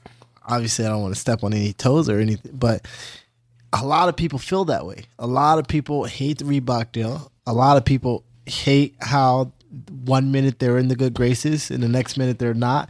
One minute they have a fight that they got plane tickets and everything for it. The next thing you know, now you have a vacation. Yeah. Right? So it's like it's it's so hard to to not feel sympathy for those people because you know you you know as, as a fighter as me you know what they're going through, and as you know a fan you're like, man, if you just want to fight that bad and you know that. You know, if this is a good fighter and you, there's perfect fights to set up, why aren't they just doing it? You know what I mean? It's just, it's just, it's part of the game, man. And and everyone's, as as long as this game keeps continuing to grow and gets older, people start to see that it's not all, you know, s- sunny days and beaches. I wonder if the Reebok deal, because they sold it as as it a was help. it was going to be a, a great help. thing. Yeah. The fighters are going to love this and all this sort of. And now, like, I wonder if I mean, I know people who are who Eight are like, who are like I don't really want to be in the U F C anymore. Like, yeah. I hear that sometimes, and I'm like, that's crazy. That's the biggest show in town, but it's if it's not. I wonder if, if eventually if it's either got to change or if it's going to go away. You know, or... It's funny because some of these guys, like uh, like for example, uh, the guy like uh, Luke Barnott told me one of his fights, his manager got him thirty five thousand dollars right for a sponsor. For a sponsor, wow, you know. He, he he can't get that. It's hard no. to get that anyway. But even now, right. there's no he can't get that anymore. Right. So mm-hmm. some of these guys, like, there is the other side of people that like are owed money by sponsors. They got to right. chase down their sponsors, which sucks for them. But then there's guys that hit the sponsor jackpot and they get the twenty five thousand or the thirty thousand or the fifty thousand, and now that's that's done. Right. You know, they and, should at least give them two spots or something like like. Two two spots they can sell on their on their walkout shirt or whatever. You know what I mean? So you can at least. Right, you know, something they got to. They should be able to give them something to get another couple extra outside sponsors. You got to, you know, maybe if it, maybe not Nike if it doesn't com- if it competes, but yeah, a compromise, something. You know, let's, let's let's do something in your favor, fighters. Now, Bubba, how did your Tip a Fighter thing go? It's going great. Um, I actually auctioned off my my shorts right now, and there's a six way tie. So if you want them, you, you better put them up. It's a, it's a six way tie, and it's going good, man. I'm I'm excited that uh, you know the fans are, are supporting the Tip a Fighter movement, and you know everything. We uh we got some things to work on with Tip a Fighter. You know, just some marketing things, and you know it's going good, but. For it to hit like we want it to hit or we expect it to hit, we, we got to change some things up. And and that, and, I, and I've told everyone, we don't have all the doors and windows and locks on this thing yet. We're moving with what the fans want. We're moving with what the fighters feel that they need um, in order to be supported. So there's a big debate online. People are like, well, why can't fighters just set up a PayPal? They can. You, you want to set up a PayPal account? Go ahead. Yeah. But this way, they don't have to. Not only that, it's... I mean, a lot of these fans, you know, have a good time. They're drinking. You you go find Gayoto Yamayochi's PayPal and spell it all right, and then make sure that it's not a Gayoto Yamayochi from a wrong ass place, and not it being his. And I mean, who who wouldn't set up a, a John Jones PayPal, on, on, a fake John Jones PayPal? And how would you know that it was John Jones's PayPal? And a lot of that that, and also a lot of times these fighters are like. Uh, They don't want to be worried about PayPal. They're, They're fighting. It, yeah. you well, know? You know, the other thing is, I mean, it's it's weird to be like, like I would find it weird as a like a, if a comic if I was like, hey guys, and by the way, I don't have anything to sell, but at the end of the show, if you guys want to go give me money, give me money on my personal web. But if there was like a someone did it for did, you, someone did it for me and said, hey, if you like this guy's show, give him a couple extra bucks. It's not, it, it's cool, and I can still say, hey, I'm on, I'm on Tip a Comic. I mean, there was so, a there was a thing Andrea Lee uh, from from Bellator. Who was super happy with what she made. I mean, she she made a certain amount of money from Bell, not from, from Bellator, from Invicta. She went into Invicta. She did t- Tip a Fighter. She she was like, she couldn't believe how much money she made. You know, I, so someone like that, fine. She she she hadn't thought about it. She had, she didn't go out and set up her own pay. She went joined Tip a Fighter, and then she got paid, and that's that. And then she got more money. So all you, all you other people, other people that are saying, well, you know, blah blah blah blah blah, go ahead if they want to do it. They yeah, can. You have, I mean, for years they've had the right to do their own thing. Yeah, of course. But why, why haven't it? Why haven't any fighters done it? Right, exactly. They didn't do it. So anyway, there's a reason uh, for that. so, so like I said, Tip a Fighter, fighters, no reason that you should not be with Tip. A, you shouldn't be with Tip a Fighter, uh, as well as fans. And you know, it's funny. Jordan Parsons asked me for. He said, um, "You got my tips ready?" When we were at the weigh-in, oh, so yeah. we were talking trash. He's like, "You got my tips ready?" I said, "Sure do. I got your three dollars right here in my pocket." You know, but not only that, I hope you have my tips ready, but. We know that's not possible because we reached out to you as an organization for Tip a Fighter and you declined to, to, to, to jump on what your mouth had already right. sold. You know what I mean? So he he had remembered the fact that oh. we put that, that bet up. Yeah. You know, but now listen, guys, there's no reason, like, the fighters are working their ass off. You want to give them some money? Go right ahead. Support ha- and fighters join Tip a Fighter. Also, American Icon Autographs, A I A S E dot com, the best sports and celebrity memorabilia and events, signed collectibles from the U F C, W W E, baseball, football, movies, everything else in between. And also, I want to thank uh, D-Cypher, D I hyphen Cypher, okay? It is a lifestyle firm. Everybody needs a personal coach, okay? And uh, D-Cypher brings that to you to help you reach your dreams, to find success, help you achieve the life you've always wanted. Call them up, one eight eight eight, seven three one, two six two two, one eight eight eight, seven three one, coach. Uh, say roasted, you get ten percent off.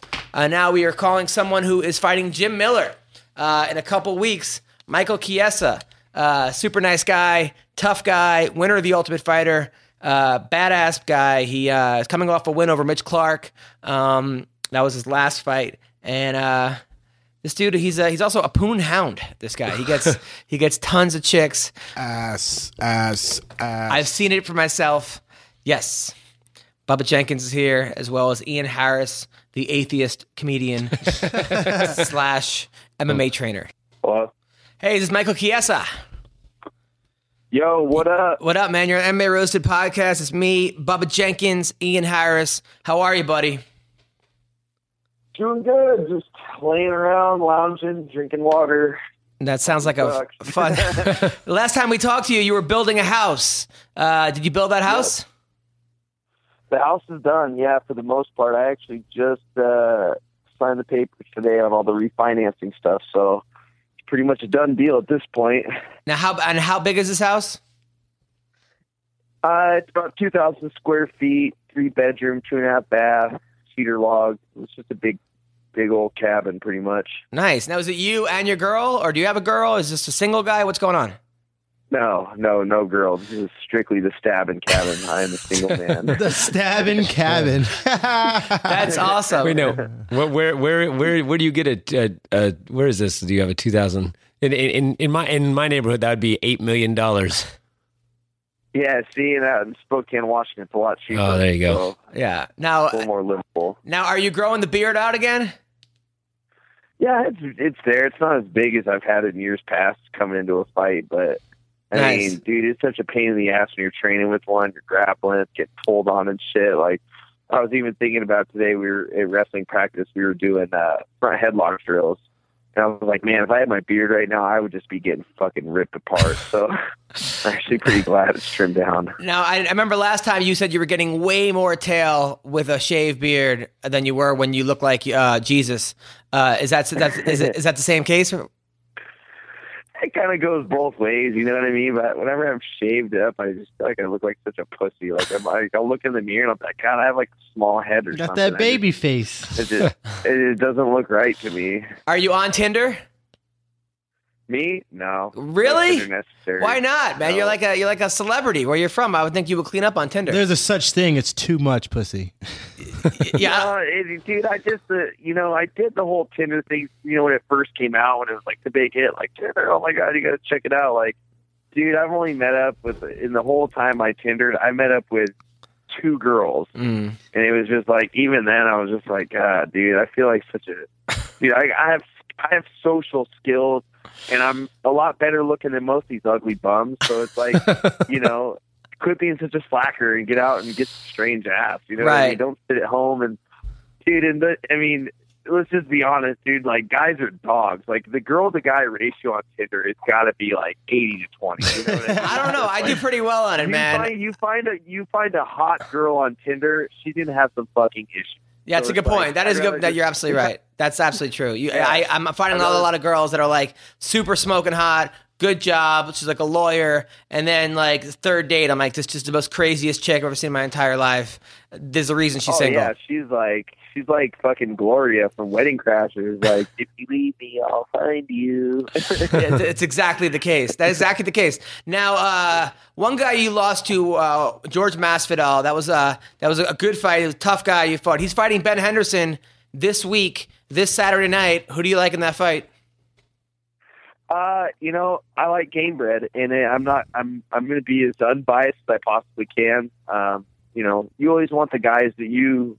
that you lose to to win because it makes you look better. But, but uh, you know, I just think that it, Jorge's just, like, rejuvenated the one hundred seventy pounds. We saw his power against Itachi. I mean, he really starched him. Um, and he's just a tough guy, man. His fight I Q is through the roof. You'd be surprised if you sat down and talked to the guy. When it comes to when it comes to fighting, dude, the guy's got, like, a master's degree. He knows what he's talking about. Um, So we'll see. You know what I mean? I think he's got a lot of answers to Ben being a southpaw, a lot of answers to the kicks. He's got underrated wrestling. He's got a good grappling game. Um, This is one of those things where I think that uh, as the fight goes on, we'll find out. Ben's best advantage, in my opinion, is going to be the fact that he's been in the championship rounds many times. So we'll see how, uh, you know, if they go into the, the four or five round territory, we'll see how Jorge's uh, cardio holds up. Bubba, this is your old training partner. Uh, man, he's he's so right. Mike Chiesa is, is absolutely correct about the way Masvidal knows what he's talking about. I mean, I've learned so much. And I was first coming into the game when I knew George and meeting George. And uh, he he's so knowledgeable. And you wouldn't think by, you know, him being a Miami guy and always cool. And what always, a Kimbo's fighter is. Yeah, and always, yeah, and always chasing some ass that, you know, that he would be as smart as he is and as intelligent as he is about about the sport of M M A, and him being a street fighter the, the way he's known to be a street fighter. You wouldn't think that he knows the nuances and the ins and outs to to the fight game, and that dude's brilliant. And like he said, he's got a master's in, in disaster. he's a he's a he's a really tough dude, and he's one of the most humble, chill guys. Like if you met him, other than him wanting to have that fighting spirit, you wouldn't know that he he could he'd kill your ass. So, so they're fighting out at one seventy? I think it's brilliant yeah. for him. He has had he had a hard time going down to fifty-five, and I think it's one of his best moves. And I, I also think that um, the Ben Henderson fight when he beat, when he beat that one guy at one seventy, the time he went up, he he won. He but he wasn't looking that great until he caught the guy in a rear naked choke with that fight he fought at one seventy. Who did he fight, Mike? That was that was Brandon Thatch. Yeah, it gets Brandon, Brandon Thatch. Thatch. Um, you know to. Uh, here's the thing, Thatch is pretty fucking good, and that that wasn't supposed to be the main event. You know what I mean? Like he, he, he. You know, that fight got stopped in the fourth round. Had it been a three round fight, Ben would have lost. Right, you know right, I mean? so right. I, I think that for it being a short notice five round main event, and a lot of people forget that was an elevation. They fought that fight was in Denver. You know what I mean? And I know that Thatch is from Denver and this and that, but I mean. That's, uh, no, I think that know, that's, that's I think it. That fight is actually kind of misleading in a way because he was losing the first three rounds and Thatch did get tired. Now, um, uh, Chiesa, you're you you you're you're back at uh, Syndicate now. Uh, right now, yeah. I mean, uh, Rick and Sam, they're off in Korea right now, and you know that's the for me myself when I'm training for a fight, that's pretty much that's the better half of my training camp between those two. So. You know, we we'd had uh, we talked about it before they left. So I just, you know, I, I you know I probably could have made the Korea trip, but it just would have been tough with the way he cut. You know what I mean? Like having it's one thing to fly to a country way across the world, sixteen hours. It's one thing to to fly there, make weight, then you get to come home. But for me, I would have to be maintaining on the trip there and back. So I think it would have just been a struggle. We just kind of came to the to the decision that it's best for me to come down here and finish my camp. No, I think that's great. Honestly, the, one of the best fights you've ever fought was when you had Syndicate in, in your uh, corner. By the way, I the, it was before that one fight, right? The fight uh, what, when I fought Francisco Sinaldo. Yeah, you looked amazing, and uh, I think I, I think that John uh, John is a real under, underrated coach. I think he's a great. I mean, I think a lot of people don't take him as seriously as they should because he goes on Celebrity Rehab with uh, another Jenna guy, Jameson. Another guy that knows his stuff, man. When I was out there filming the show for Tough seventeen with John Jones, uh, Wood came out there, and John Wood, I mean, with the tattoos and yeah. looking like the pretty boy weightlifter guy, he knows what he's doing. He's man. so smart. He, he's he's brilliant, and he took me to the Syndicate gym before it was all put together. You know, there's still sawdust everywhere. The cage wasn't even put up, and it was a massive place. I'm like, you're gonna feel this. Like this is gonna be a Uh, M M A laboratory kind of thing, you know. It was just like, yeah, I'm building something really nice here. And now to see him in every every other person's corner and to see him have such success, it was like this is exactly what he was saying he was going to do. You know yeah. what I mean? And he's doing it. And shouts to John Wood, man. He's a really good dude too. Yeah, absolutely. Yeah, John, John's re- he's really knowledgeable all around too. I mean, he's uh, I, I get a lot of confidence from him. He he's helped me a lot with my stand up and sharpening the small things like. You know, that I'm a realist. I can, I'll, I'll admit my glaring weaknesses to anybody. You know what I mean? And obviously one of them has been my stand-up. And he's been, I know I can go out and fight. I know if I got to be tough and take one to give one, I can do it. But I want to sharpen my technique. And the sharpest my technique in the, in the stand-up department's ever been is when I've worked with John. So I feel like this is a good opportunity for me to mesh the formula that, I've, that has brought me my success, which is my team in Spokane. My home team, it's going to be perfect to mesh that with John Wood, this camp, getting the best of both worlds, bringing them together. It's going to be, it's going to be a good night. Now, you're fighting Jim Miller. Uh, Jim Miller is yep. a tough, tough guy. Uh, he's coming off a loss, right? He lost his uh, last fight, um, right? Is, isn't it? No, no. He he. It was a close decision. He won a, a pretty close split decision to uh, Danny Castillo. Oh, right, Chicago. Right, right, right, right, right, right, right. Um, but before that, he lost to Benny, Benny, who, who, who was here uh, last week. Benny, uh, Benny Dariush. Dar- um, yeah. Now, how are you? Are you watching a lot of Jim Miller's tapes? How are you getting ready for Miller? You know, for me, I'm not a big film watcher. You know what I mean? I just don't. Uh, I, I like to let my coaches do that. You know, John and I, he John's out of town for Thanksgiving right now. When he gets home, we're going to watch some film. Um, I, I watched a lot of film with Rick Little back home. But uh, the thing is, it, I just, I'm not a big film guy. I like to just train myself to get better. I don't like, if I start watching film, then I start wanting to training myself around certain tendencies of his. And what if he doesn't do those things? What if I've watched all this film on these things he does and he doesn't do them?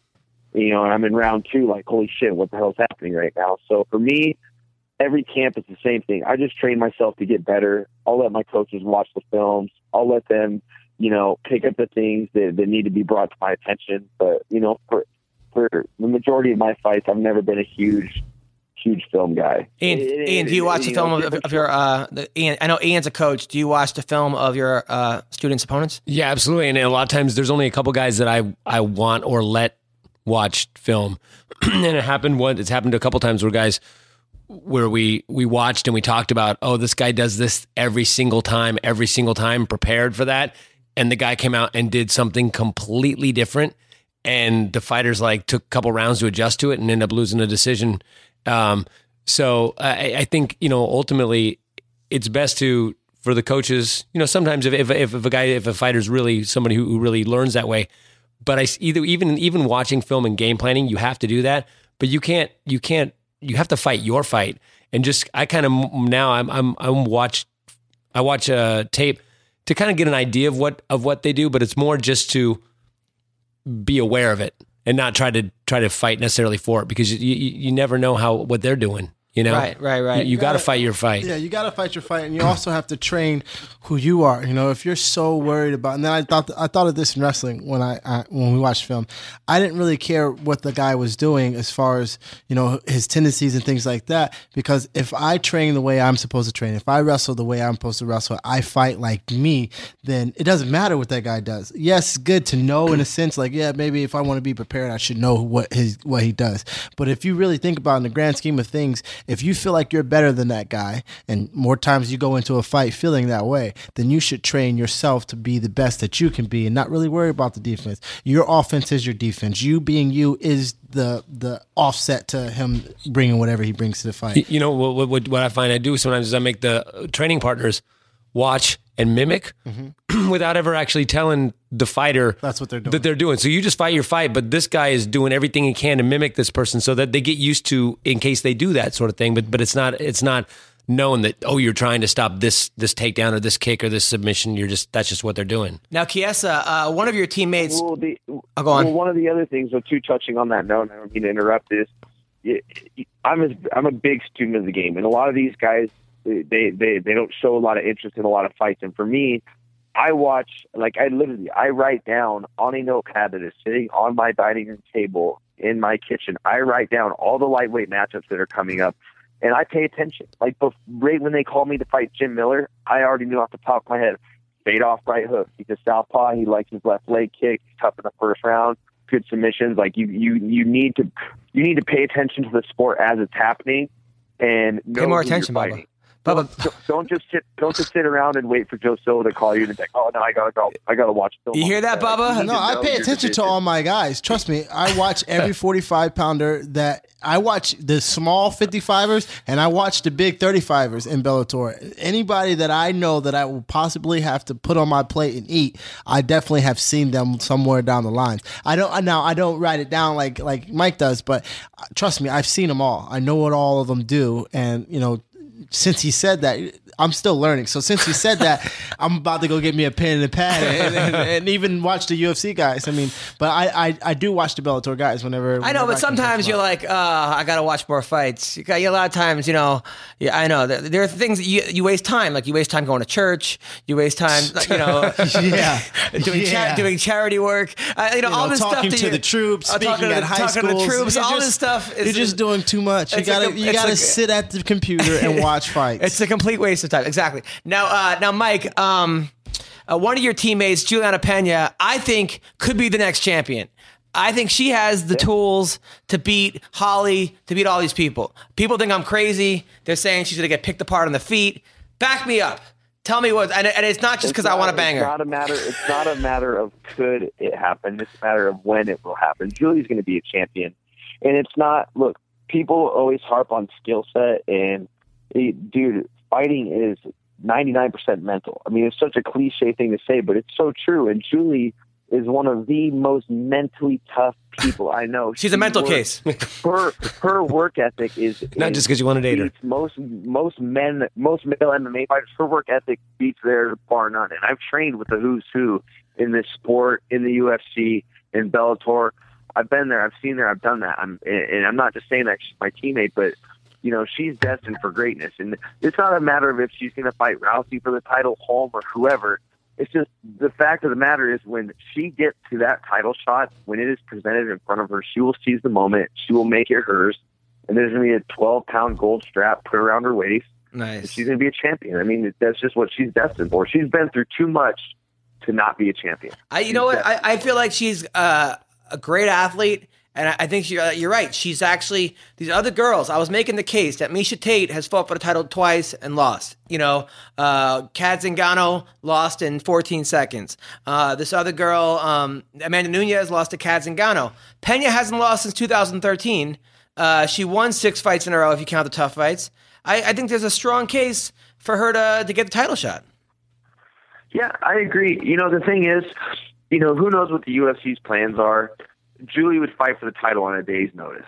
Yeah. I would like to see her get one more fight because if there is one thing I can say from my own pers- personal experience is, is time in the octagon is you can't put a, a price tag on it. And I think that just one more fight for her to get a little more time in the cage, little more, little more time under those bright lights, that's just going to make her more than ready. She can win the title tomorrow, but I think that we could really put the insurance on the claim if she just fights one more time. Now, uh, by the way, being in Vegas right now, are you banging any Vegas strippers?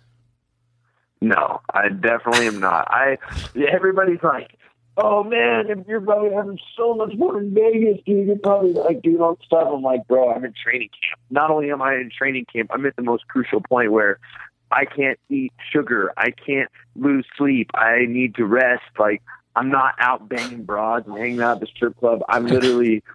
I'm at home hanging out with John Wood's pug right now. Uh, so I mean, so Bubba, Bubba goes. I'm what? Not banging shit. I'm hanging out with one. I've got Lainey the pug, but I ain't banging her. So uh, before fights, Bubba doesn't have sex for thirty days. Are you the same way?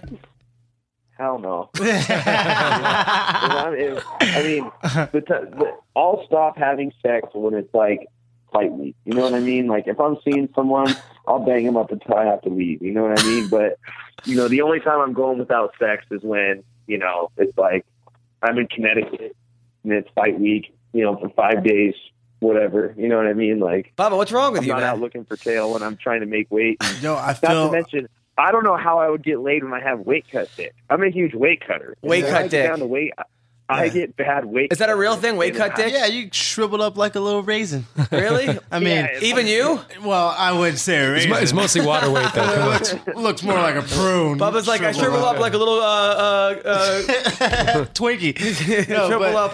Yeah. So it's like a, what's like wrong a, a with me is one, I feel I feel extremely strong. Like all that all that testosterone that's building up, I feel like an animal. Two, I'm deprived of something that I truly, truly love to do. So it's and in that depravity do I find my animalistic being.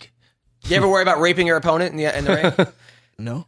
You know, you actually get more, you actually build up more testosterone having sex. Yeah. Well, uh, oh, really? You do, actually, yeah. Like, like, but, Mike, but I, like I get the said, depriving yourself. That's like, cool. Like Mike said, it's ninety-nine percent mental. It's, it's depriving yourself. The Bears. The Bears? No, I was just saying everybody's testicles are different. So, you know, different folks, different folks. Bubba knows the best better than we do. So literally. He needs to not have sex. Right. Fight I know my nuts. Well, Kiesa, I, exactly. Kiesa, I've heard some stories about you. I'm not going to name names, but I've heard that you are a down low. You get like tens, like even like celebrity pussy you've gotten. Uh, you're you're a definite guy that like, you know, oh, you're like, really? Fucking Kiesa tapped that? Like, you're like, damn. I mean, come on. Look, let me tell you something. It is something. I'm honestly, I want to write a book on this shit, and it's called No Game. And I'm not, I'm not saying no game like I don't sit around and do anything. It's just guys do, guys try too fucking hard. You know what I mean? You know what chicks like? A good conversation. I'll go talk to a fucking smoking hot chick, and I will not have any intention of banging them. I'll just see a hot chick and be like, that looks like somebody I want to have a conversation with. I'll go up, I'll talk to him. N- not get vulgar, not cross any lines, just literally make conversation. No game. That's what girls like. Now, yeah, uh, now how fun. many, how many, how yeah. many ring girls have you had sex with? Zero. Come on. No, there was a pause. Zero. Really? Let me tell you something, dude. It's just, you know, the the whole ring girl thing. It's like they get hit on by fighters all the time. It's all like, the time. So hot. If they want something, they're gonna go get it themselves. Hmm. I, I don't know. All right. Okay. I guess my sources are. Those aren't the girls that you want, though. Like as a fighter, you got the ring girls. I mean, all every guy has tried. Every every like I, I guess horn dog dog in, in the in the organization that has been at the fights with the ring girls have said something or tried something. You stand out when you're one of the fighters that aren't trying to talk yeah. to the ring girls. That's what they want. They don't want the guys that are like, hey, so That's a good after point. I win this fight, what's up? Bitch, they don't want your punk ass. yeah, yeah. It's no game. You know, no, like, I feel I'm you, Mike. I'm friends with a lot of them. Like, I'm good friends with Chrissy and Vanessa. Like, if I'm at an event, you know, during fight week working, like, we'll all go have lunch. We'll all go do fun shit. And they're like my friends. You know what I mean? Like, I'm, bu- I'm buying thing, none of this. My old man taught me is don't bang your colleagues. You know what I mean? Keep it out of the workplace. Especially if you work at a family store. L- listen, uh, this is this has been a great... Uh, a, a a a great interview. I fucking I love you, Kiesa. I can't wait for your fight. I'm going to your fight. I, I'm I'm going to be in Vegas oh, that week. Good. Uh, so good luck with everything, man, and have a great Thanksgiving. I will. Thanks, guys. Thanks for having me on. Take care. Right, peace, I was Michael Kiesa. Thoughts? Uh, well, well, he's talking about how he doesn't watch tape and you can make those mistakes. Another thing is I, I fought southpaw. All my fights, I'm orthodox. For the Jordan Parsons fight, I fought southpaw. So, and I, I could tell that it messed him up, as if he was watching film on me take down people all the time. No, isn't as a wrestler you were conventional? T- you were orthodox. You were southpaw. I was southpaw as a wrestler. Yeah, I was five foot forward. So I felt comfortable with my movement to do such a thing, and I've been practicing going back and forth. But my offense stems from me being orthodox. Right. But my counter offense and the way I can move stems from me being southpaw and being able to shoot my shot faster. But to to to do both and confuse your opponent because he's watched so much film and he has no clue what you're going to do is is key. I love it. I love it. Well, listen, guys, that is the end of our podcast. Nice. But Bubba Jenkins, it was so great to have you back, man. If you uh, don't got no haters, you ain't popping, baby. Yeah, fuck the haters. You're actually, I can't believe you actually answered the haters. If you don't got no haters, you ain't popping, baby. Yeah, don't stop answering the haters. Hey, listen, if you're gonna hate, I'm gonna say something to you. It depends on if I know you're truly about it. Uh, I like wait, it. Wait, wait, pretty, pretty soon, the, the, the more the more well you get known, the more haters you're gonna have. You're gonna be spend all day, uh, yeah, all day long hate ha- answering hate mail. I do answer it. Trust yes. me. Holler at me. All you haters, get at me. So listen, people, uh, I'm going to be in El Paso, Texas, headlining the comic strip this Friday, Saturday, and Sunday. Vegas, uh, December seventh to the twelfth, I'll be headlining the Stratosphere to L A Comedy Club. If you're in town for that fight week, there's three fights that week. Uh, Kiesa's fighting uh, the next night. Did you book it in Vegas for that? Yeah. You, like when you know where there's some fun fights? You yeah, like, I know, know but I, but the thing is I'm not going to be able to go to them because I have shows every night. But I'll still be able to see all the fans and have the fighters come to the shows and stuff. Huh. But like sometimes I'll, I'll be able to like take off Saturday and go to the fights, but not this time. Ugh, but whatever, oh, man. It's all good. Well, would be in the area.